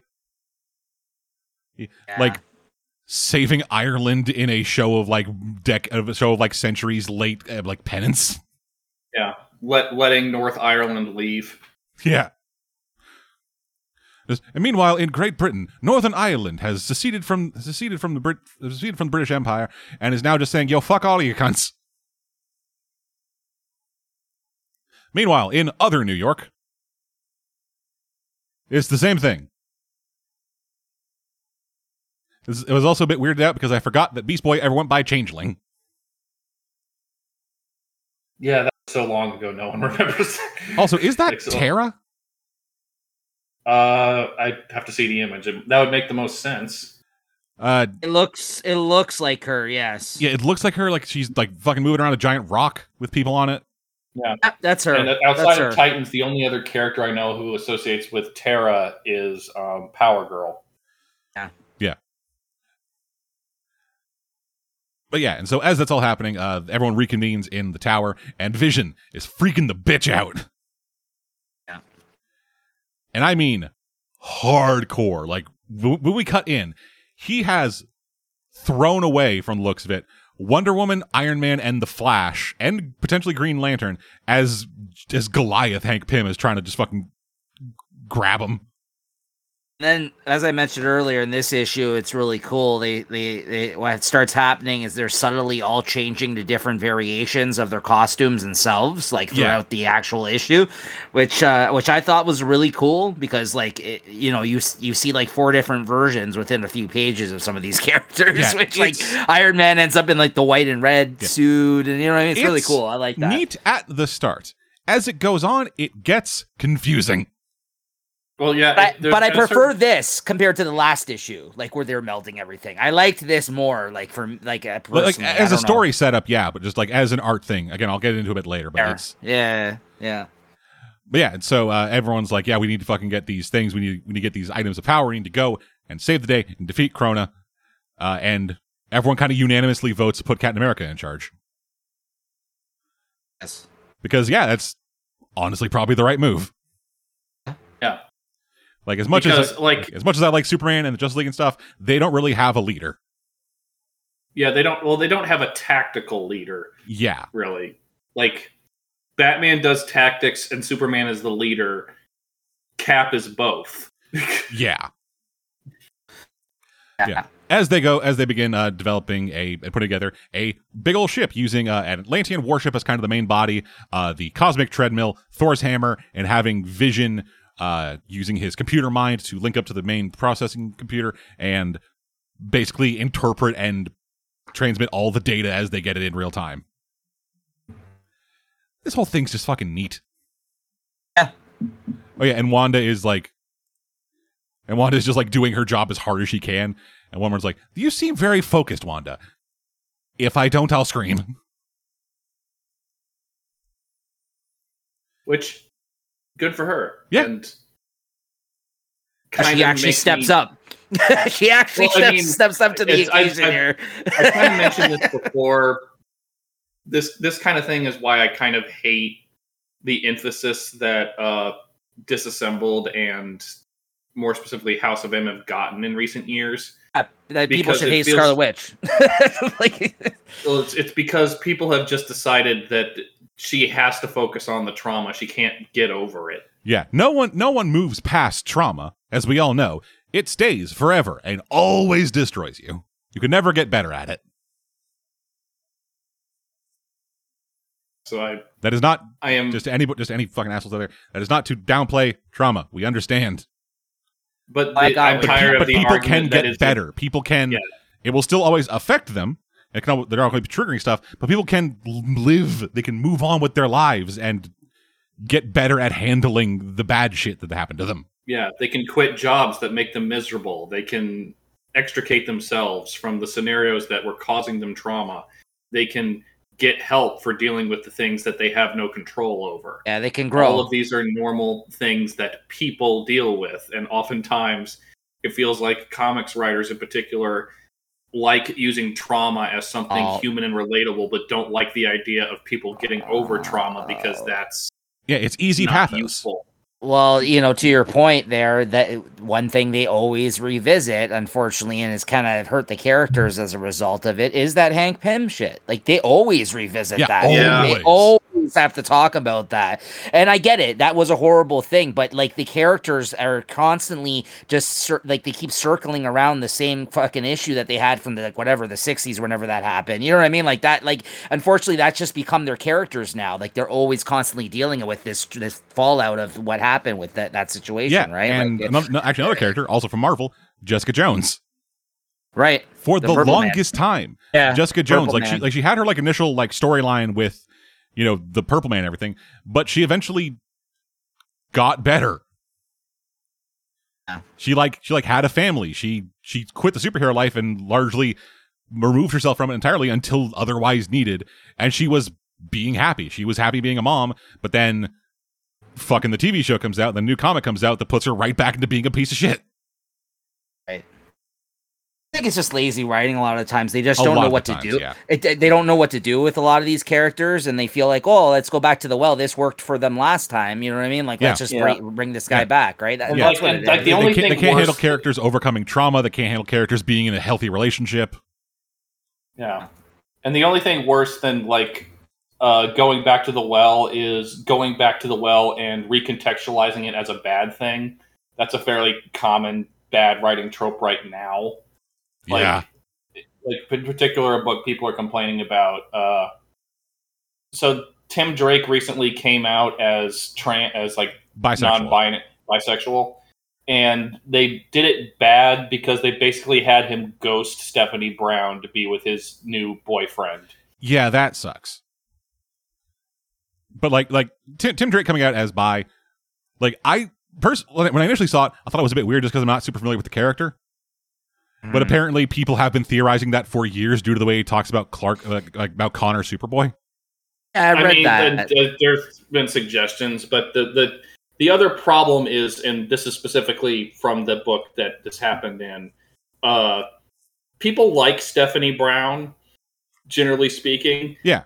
And no one liked it when they Tim Drake had her say, "Look, all those years we were together were just me not working out who I was." So it's Boo. kind of- They're doing the, they're doing the they're doing the bad TV writing thing of if you're bisexual, you're just gay.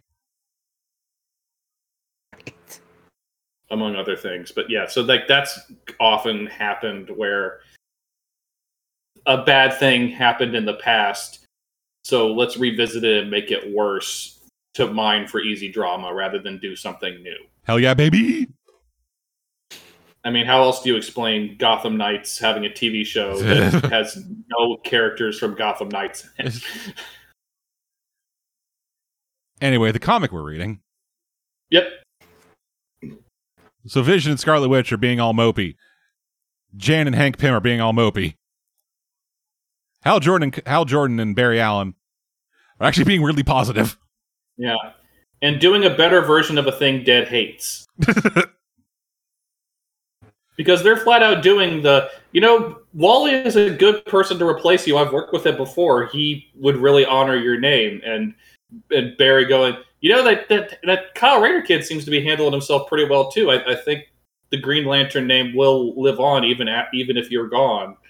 And yes if anything i feel like green lanterns are way green lantern fans are way too tied to hal jordan when there's so many better versions better characters you could be talking about right now yeah, it's it, like I, I know that Cave loves loves Hal Jordan.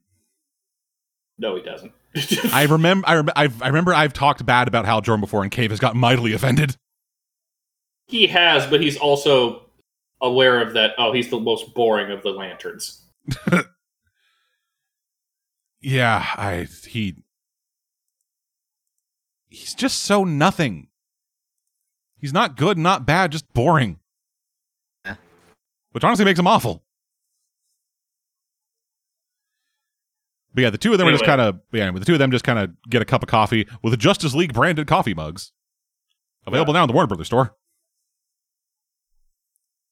As they just kind of commiserate over like all the good things they won't really have anymore because they're gonna die. I mean, I honestly would be much more willing to buy DC merch if it was in the style of uh, of this artist and not the DC Snyderverse. Well, you don't want Gal Gadot on a fucking mu- on a fucking glass. honestly, of the, They'll of get the they'll get peeled off three washes into three washes through a dry through for a fucking wa- like dishwasher. like she's one of the ones I'm more fond of, and no, I would still prefer George Perez Wonder Woman. Yeah, of course, we would. this art's amazing.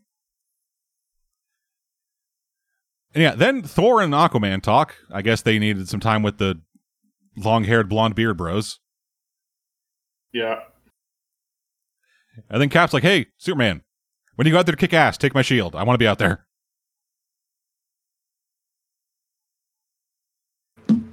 Yeah, that's and I do, and I do like the idea when Soup's just like, "Can I get one of these? This is amazing." Yeah, yeah, yeah. They eventually, yeah. So, Yeah. so they get the ship powered up and get it to Krona's lair, which is the corpse of Galactus, which looks fucking metal as hell. yeah, Yeah. so- Just this massive full page panel. Just, oh, it looks so fucking cool. yeah. And then Krona's like, "Yeah, they're coming, but don't worry, I've prepared. I've got aim." And well, to be fair, he, I, I will give, I will give Krona this. He's like, "Eh, I can start off with the henchmen. Okay, now I need to do actual super villains. Okay, now I need actual cosmic threats because somehow they're winning." yeah i also i also love how like these like it is like every fucking like evil organization it's like it's aim it's uh hydra it is i do not know who the snake guys are Cobra, uh, Cobra Cult, yeah cobra cult uh there's some other weird fucking dudes but all of which them are are like, actually in both. Yeah, actually, but the the- Cobra Cult are in both. but then they're just like screaming like like yeah kill them they're screaming out their things but they replace their regular words with krona and one of the one of the dudes in cobra cult's like it's like destroy the intruders in the name of nice in the, name of krona Mm-hmm. and I also loved that the parademons got like overconfident. Yeah. It's like we, can- it's like we can go fucking kill these things. They're worthless. What the fuck are they? We're we're, we're fucking Apokolips, and they just immediately get bodied. Yeah, then when they go to do the Avengers Assemble, it's funny because Yeah. Oh, I yeah. th- I comment on this. This was amusing. I hadn't thought about it yet. Yeah, the Justice League don't have a catchphrase. Yeah. Yeah, Justice League, Yeah. Lambast. Yeah, Justice League, uh, like, Lambast. Yeah, it's weird that like the premier superhero team doesn't have a fucking Titans Go, Avengers Assemble, Runaways Yeah. Don't Die. yeah, Justice League. Hi. Yeah, Justice League, yeah. do something about it. Oh, yeah, it's true. I, I actually came to that realization. I, I had not. It had not occurred to me. yeah, yeah, yeah. So it was kind of cool that they they got to do that. The Avengers Assemble. I was like, oh, that's cool. Yeah, it was all just for me. It, the weird thing about it is it was it was uh like Green Lantern, Batman, Wonder Woman, Superman, and Scarlet Witch. One of these things is not like the others. Yeah. Because like the Flash was right there. Yeah, Know, they had to have Yeah, Scarlet Witch yell it, and then and then Wasp at the front's just like, "I go Justice League, woo!" They're my friends. They're awesome. Uh, Now, to be fair, I uh, Cave was talking about like daily life, normal life of superhero stuff. I would pay to see Janet Van Dyne take Wonder Woman shopping. absolutely, dude. it was mentioned earlier, like uh, like in like one of the party scenes where Ralph was like, "Hey Janet, hey Jan, Hank, you and me and like like three of like three of us and Sue got to get together one of these days for just like a day out. we'll solve mysteries and stuff. The mysteries was my idea." And Jan's like, "Yeah, we know, we know, Ralph." To be fair, I would I would go for a pizza party at the elongated man's house just just for like a, a locked room mystery. Absolutely. that would be awesome. Fuck, I'd even do I'd even do that when he was part of the Secret Six. Uh, Remember that? yeah, yeah, I do. That's the funny thing about reading this book is that it's a combination of stuff we've always wanted to see and also just like stuff we wish would happen and missed opportunities that it's weird they didn't do. Yeah. But I guess it's just the nature of the premise that and the fact that this will never happen again. Never again. right. If this happens again in our lifetimes, I will be surprised. Yeah. Uh, but yeah, it's, it's a big old fucking slobber knocker. Just everyone's throwing hands, beating the piss out of each other. There's all Yeah, kinds of was the- enemies. it's This was the part of the book where I was kind of speed reading a little bit just because there was just so much happening yeah. and a lot of it was probably interesting details but ultimately not necessary so i was kind of going through this probably faster than i necessarily needed to but uh, Yeah. i wanted to, yeah. This wanted is to make sure that my archive gloves didn't run out Yeah, this is the Batman moment where where Captain America's like, "All right, Batman, here's the job for you. Wait, where'd you go? Oh, Be like fucked off. Yeah. and and then I, I you love, I know, love Captain America's response was like, "Oh, well, give a shot if you need any help." and you know, the, you get you get the the cool uh full pages of of when they're all fighting each other's villains together essentially like there's just like all these villains start coming out of the woodworks like the rogues from the flash you got rhino and you yeah, got like the Royal you know Flush uh, Gang. yeah so like that that those those scenes are cool but again Tick yeah it shows is up and yells spoon God, if only. Fucking Captain Carrot ro- rolls in. Just You justice know. incarnate a year full like decade early. superman turns into that blue electric version that morrison did during the run at one Yeah, point And Thor's like, "Hey, who are you?" yeah Oh, and that's also the point where he loses the shield because at that point Captain America was using a holographic shield. Well, yeah, his shield was like that, I think, for a period of time too, Yeah, right? yeah. So yeah, Mhm. that's yeah, that's Yeah, because Yeah. oh and because all right you finish and just I'll a say. plot thing. As they as the plan is beginning, a weird color effect begins happening across the page as the members that are actually there fighting sw- get swapped out randomly.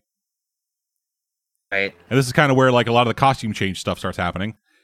And this is where kind of an issue that I have with the book begins happening where if you like we said if you don't have like an encyclopedic knowledge, it is very easy to get lost in these fucking smorgasbords.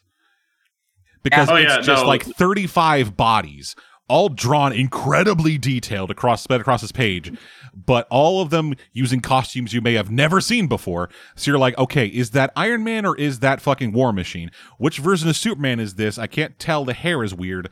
Is that Deathstroke or is that Jack? Is that Jack of Hearts? What the fuck?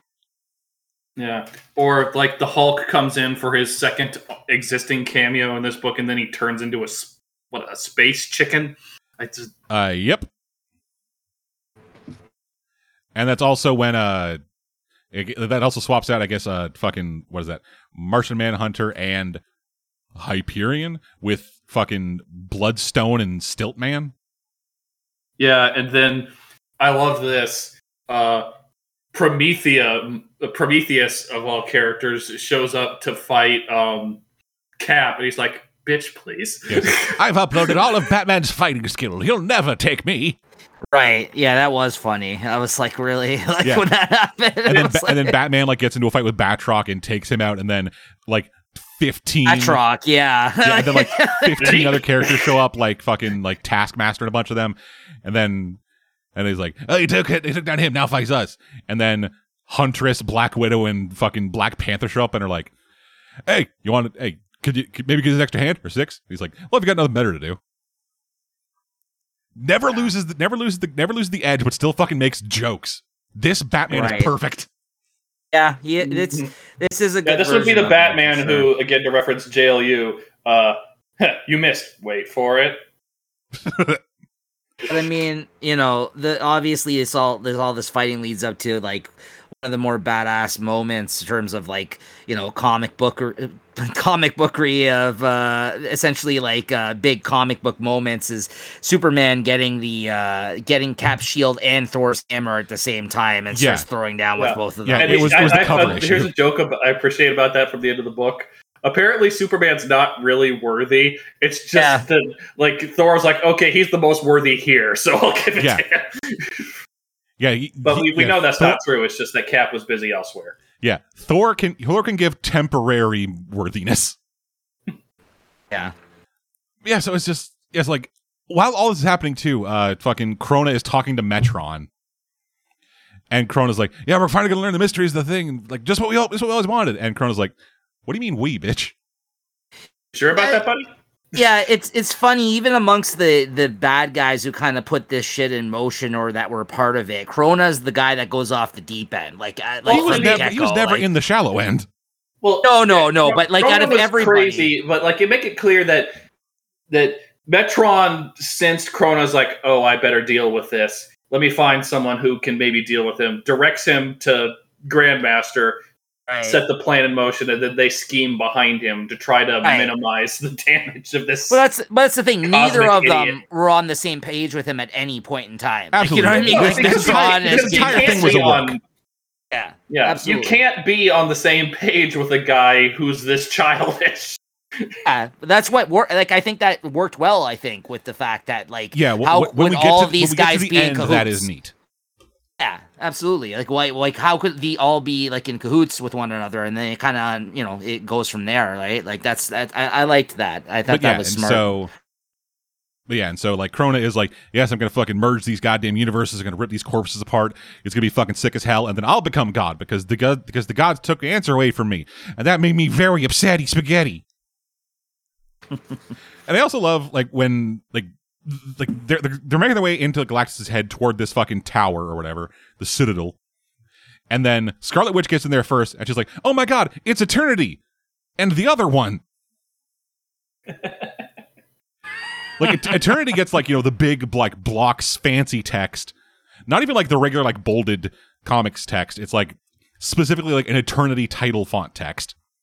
Right. And it's like it's eternity and she's here too Yeah, that's as a reader, that's what I was saying. we never like, kismet is never spoken of in this fucking issue by name. No, no. sorry in this story by name. Oh yeah Oh, fuck right and goddamn kyle rayner is there and he and fucking iron man builds like conceptualizes a gun and then and then fucking uh kyle's just like yeah i can make that and then he's and he's just like man i'm so jealous there's all the fucking cool designs and iron man's like you're jealous What, how, how about I get, how about I get one of those rings from you, buddy? Yeah, yeah. This guy's obsessed. Yeah. And everyone outside is like, please, God, no. Yeah, and there's a big old Oh. fucking slapperoonie. Namor's there now.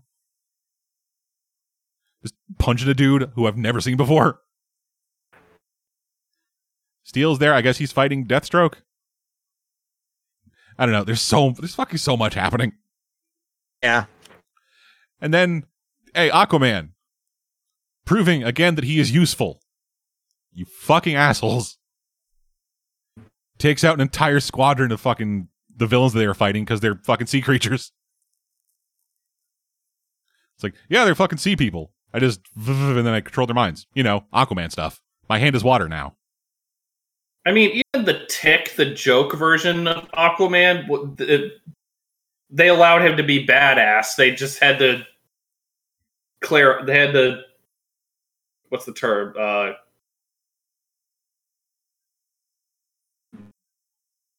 I don't know what you're I'm trying to say. uh, it, not quantify, uh, qualify it. Okay.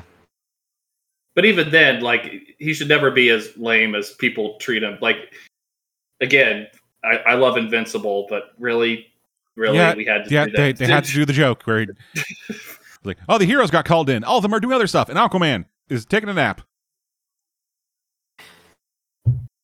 You know, just you know, well, Aquaman stuff.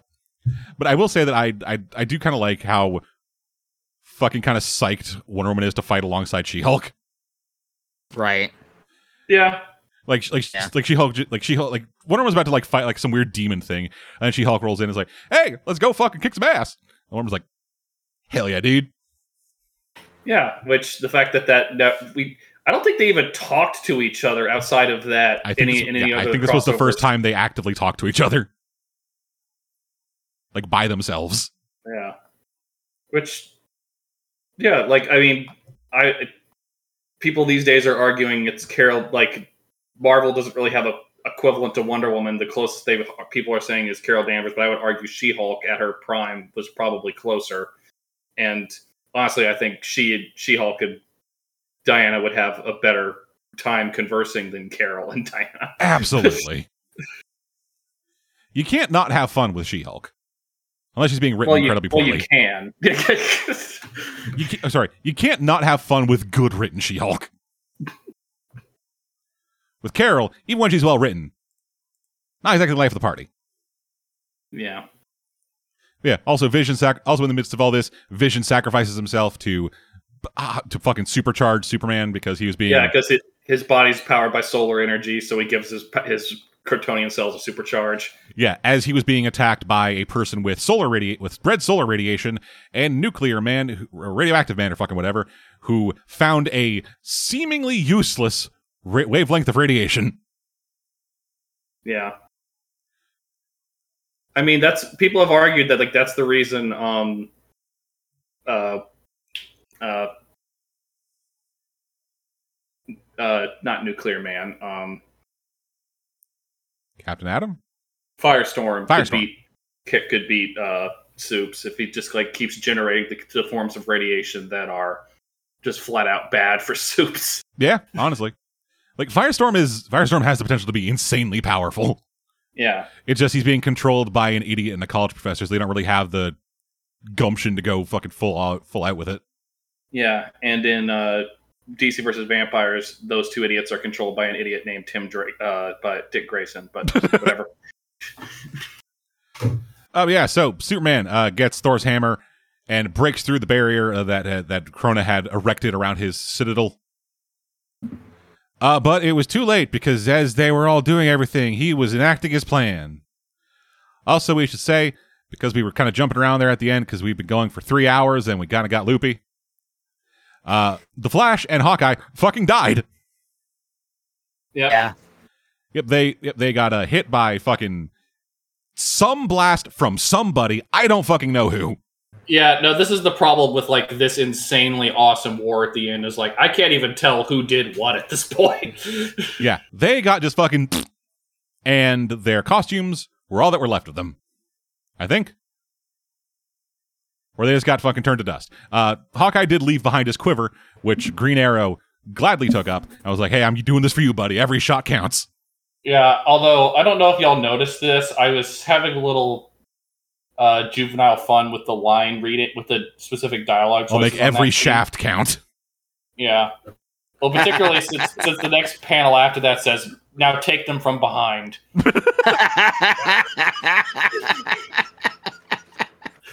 there you go. There you have it. No, that's good. Yeah. But yeah, so Krona, he had been enacting his plan the entire time. Was like, "Yeah, let's fucking go, buddy. I'm about to fuck up these universes. Let's go." And the Flash is there, running in a circle, as a distraction, and a single TNT arrow is enough to destroy this god machine. Well, yeah, it's enough to destabilize it. Apparently, yep. We I got, guess just to be funny. we got to have Hawkeye have a reason to be there. Yep. And yeah, uh, I guess, I guess at this point we get back to Wally West Flash Yeah, as Krona is sucked up into his own fucking, uh, is sucked up into, I guess the orgasm of these universes given their faces. Because Eternity and Kismet look like they are nutting themselves Yeah. as they suck up Krona and the items of power, and Hawkeye gets shifted back to his universe. And everyone's like, hey, things are good now. We're awesome.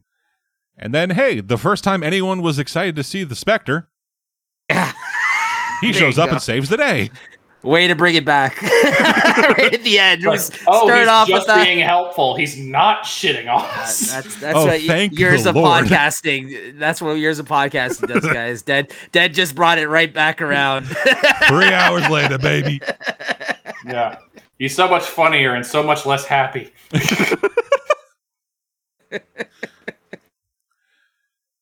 So the day is saved. Everyone moves back to their own universes. They part on good terms.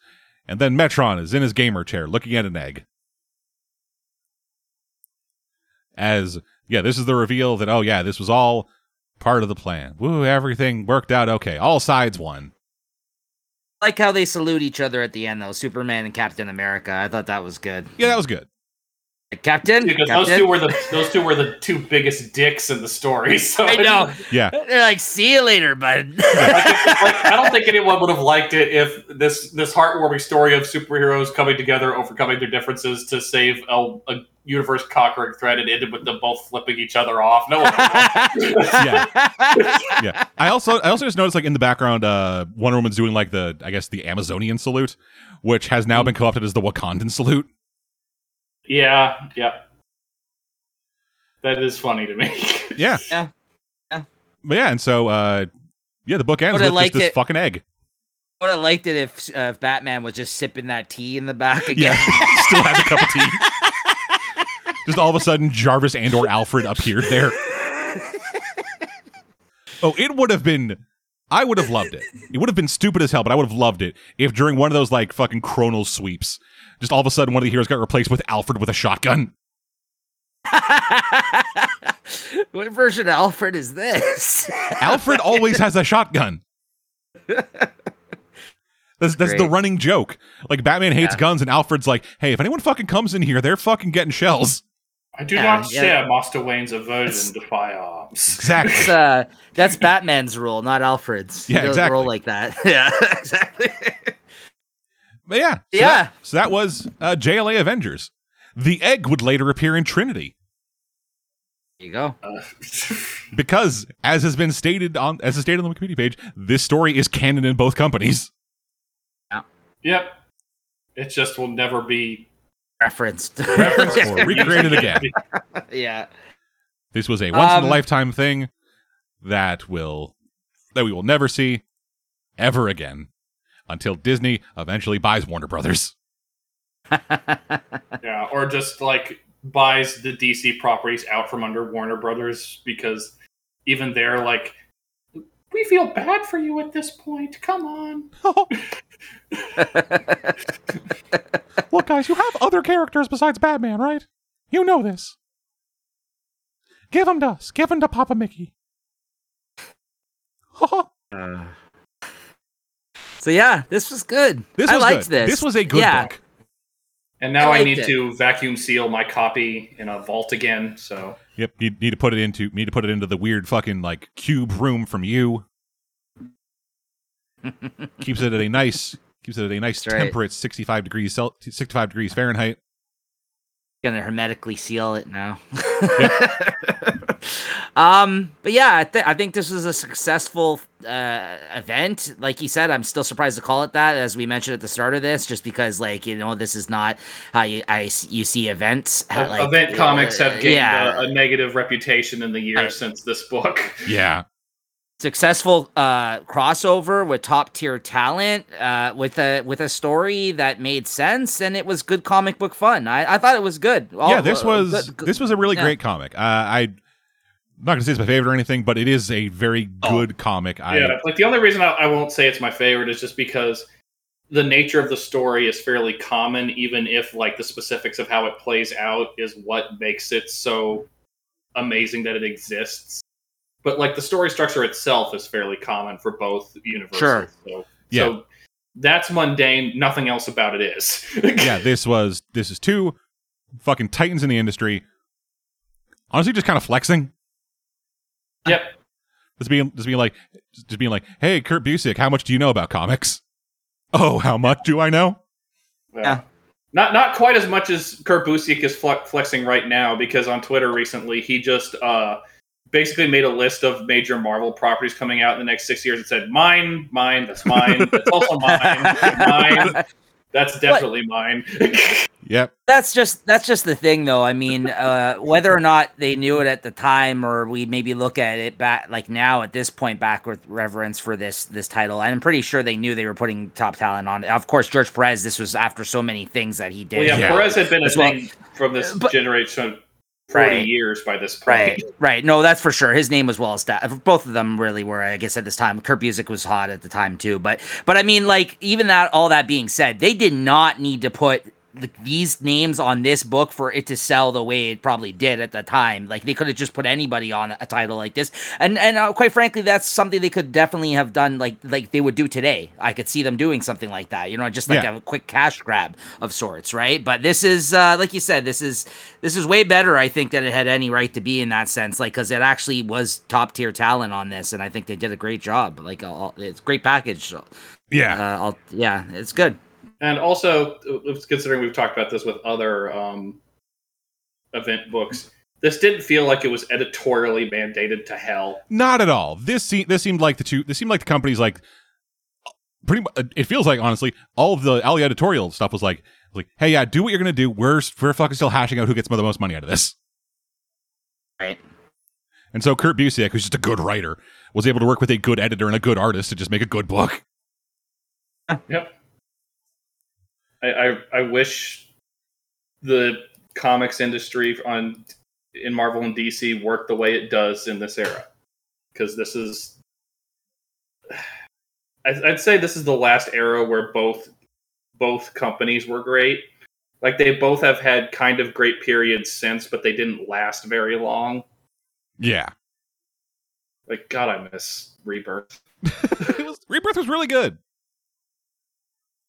Like And I- and surprisingly I think- good. And I think that a lot of that has to do with the fact that when this came out, they were coming out of a very bad, Very point. bad time. Like wasn't this wasn't Yeah. this like not long after like Marvel went bankrupt? This is at the tail end. been- this is at the well, tail end of that. Yeah, absolutely. This is at the tail end. Three or four years after that happened, so so pretty close. Yeah, this was like both companies not in great places because like the '90s weren't good for comics at all, No. and Marvel just coming out of a bankruptcy is like it's like, hey, let's fucking do this. Yeah, You know like, that I thing we've had think- sitting around since the '80s. Right, and they Is were George just like Perez still working? creatively, creatively spent. I think at this point, a lot of the people working in comics, right? Like, I just think like, Well, uh, I mean, it's basically everyone with talent has just gone to create their own books because they don't really want to work for the big two anymore. Yeah, And everyone that's left is just kind of going through the motions. like anytime I sit Yeah. down and look through like new comic releases, I'm just like, okay, I have I have never heard of like four of these publishers. Yeah. But it's like names that I recognize working on books. Yeah. Like fuck, I think that's how I found out about Aftershock. you all right? Yeah, and, for A- sure. and Aftershock is a solid little publisher. Yeah, they got a bunch of those now, like new ones that have popped up in recent uh, this past year, right? Year Yeah. too. It's it's kind of made way. The fact that there's different distributors as well as um, you know, what I mean, the, the stranglehold like on the industry isn't was kind of what it was in terms of uh, people pushing out their books because creatives now don't want to work for the big two, a lot of them anymore. Yeah. Um, yeah, it's really given an opportunity for a lot of new smaller publishers to to pop up and, and do their thing as a result of all that. So yeah, Yeah, no, it's so cool. that, actually, that actually puts an idea in my head. Next time we do this, whenever we do this again, because Birdie will be going back to full time work soon, uh, and so he will not be able to sit down for the, one of these for, for something of this length for a while. Sure. And so next time we do this, I want to try to get one of those books, like like some just one of us, either one of us or all of us, pitch a fucking book that is one of these like smaller creator owned books that we don't really that that we don't really talk about a lot on this show. Because like, we, we don't talk a whole lot about like smaller creator owned stuff. Any creator owned stuff we do is like from the biggest name people. Okay, in, in terms yeah, of like in, in terms of like these showcase episodes. Yeah, let's do like a sleeper pick, like a hidden gem type thing or something like that. Like, yeah, something like um, that. Like, yeah, I'm, yeah just, I'm just good a with just a smaller tier series that we like Yeah, and to bring up something for Nico that Dead had mentioned prior, just to remind him. Uh, Nico, are you okay reading manga occasionally? I read manga. I don't read Okay. a lot. Like, I, I there's, I'm, you know, I'm pretty Uh, specific about yeah, what I we're, check we're out. probably Like, gonna we're also probably gonna be reading manga on the show at some point Well, specifically, because Dead mentioned this. Have you heard of Naoki Urasawa? Ooh, It's my Ooh. favorite mangaka. Yeah, I have almost, I have Okay, everything he's so done. hell yeah baby I'm looking at my shelf as we record. I have Monster, Pluto, 20th Century Boys. I've, re- I've, re- I've read all those. Okay, so all Fuck yeah, an baby. easy book.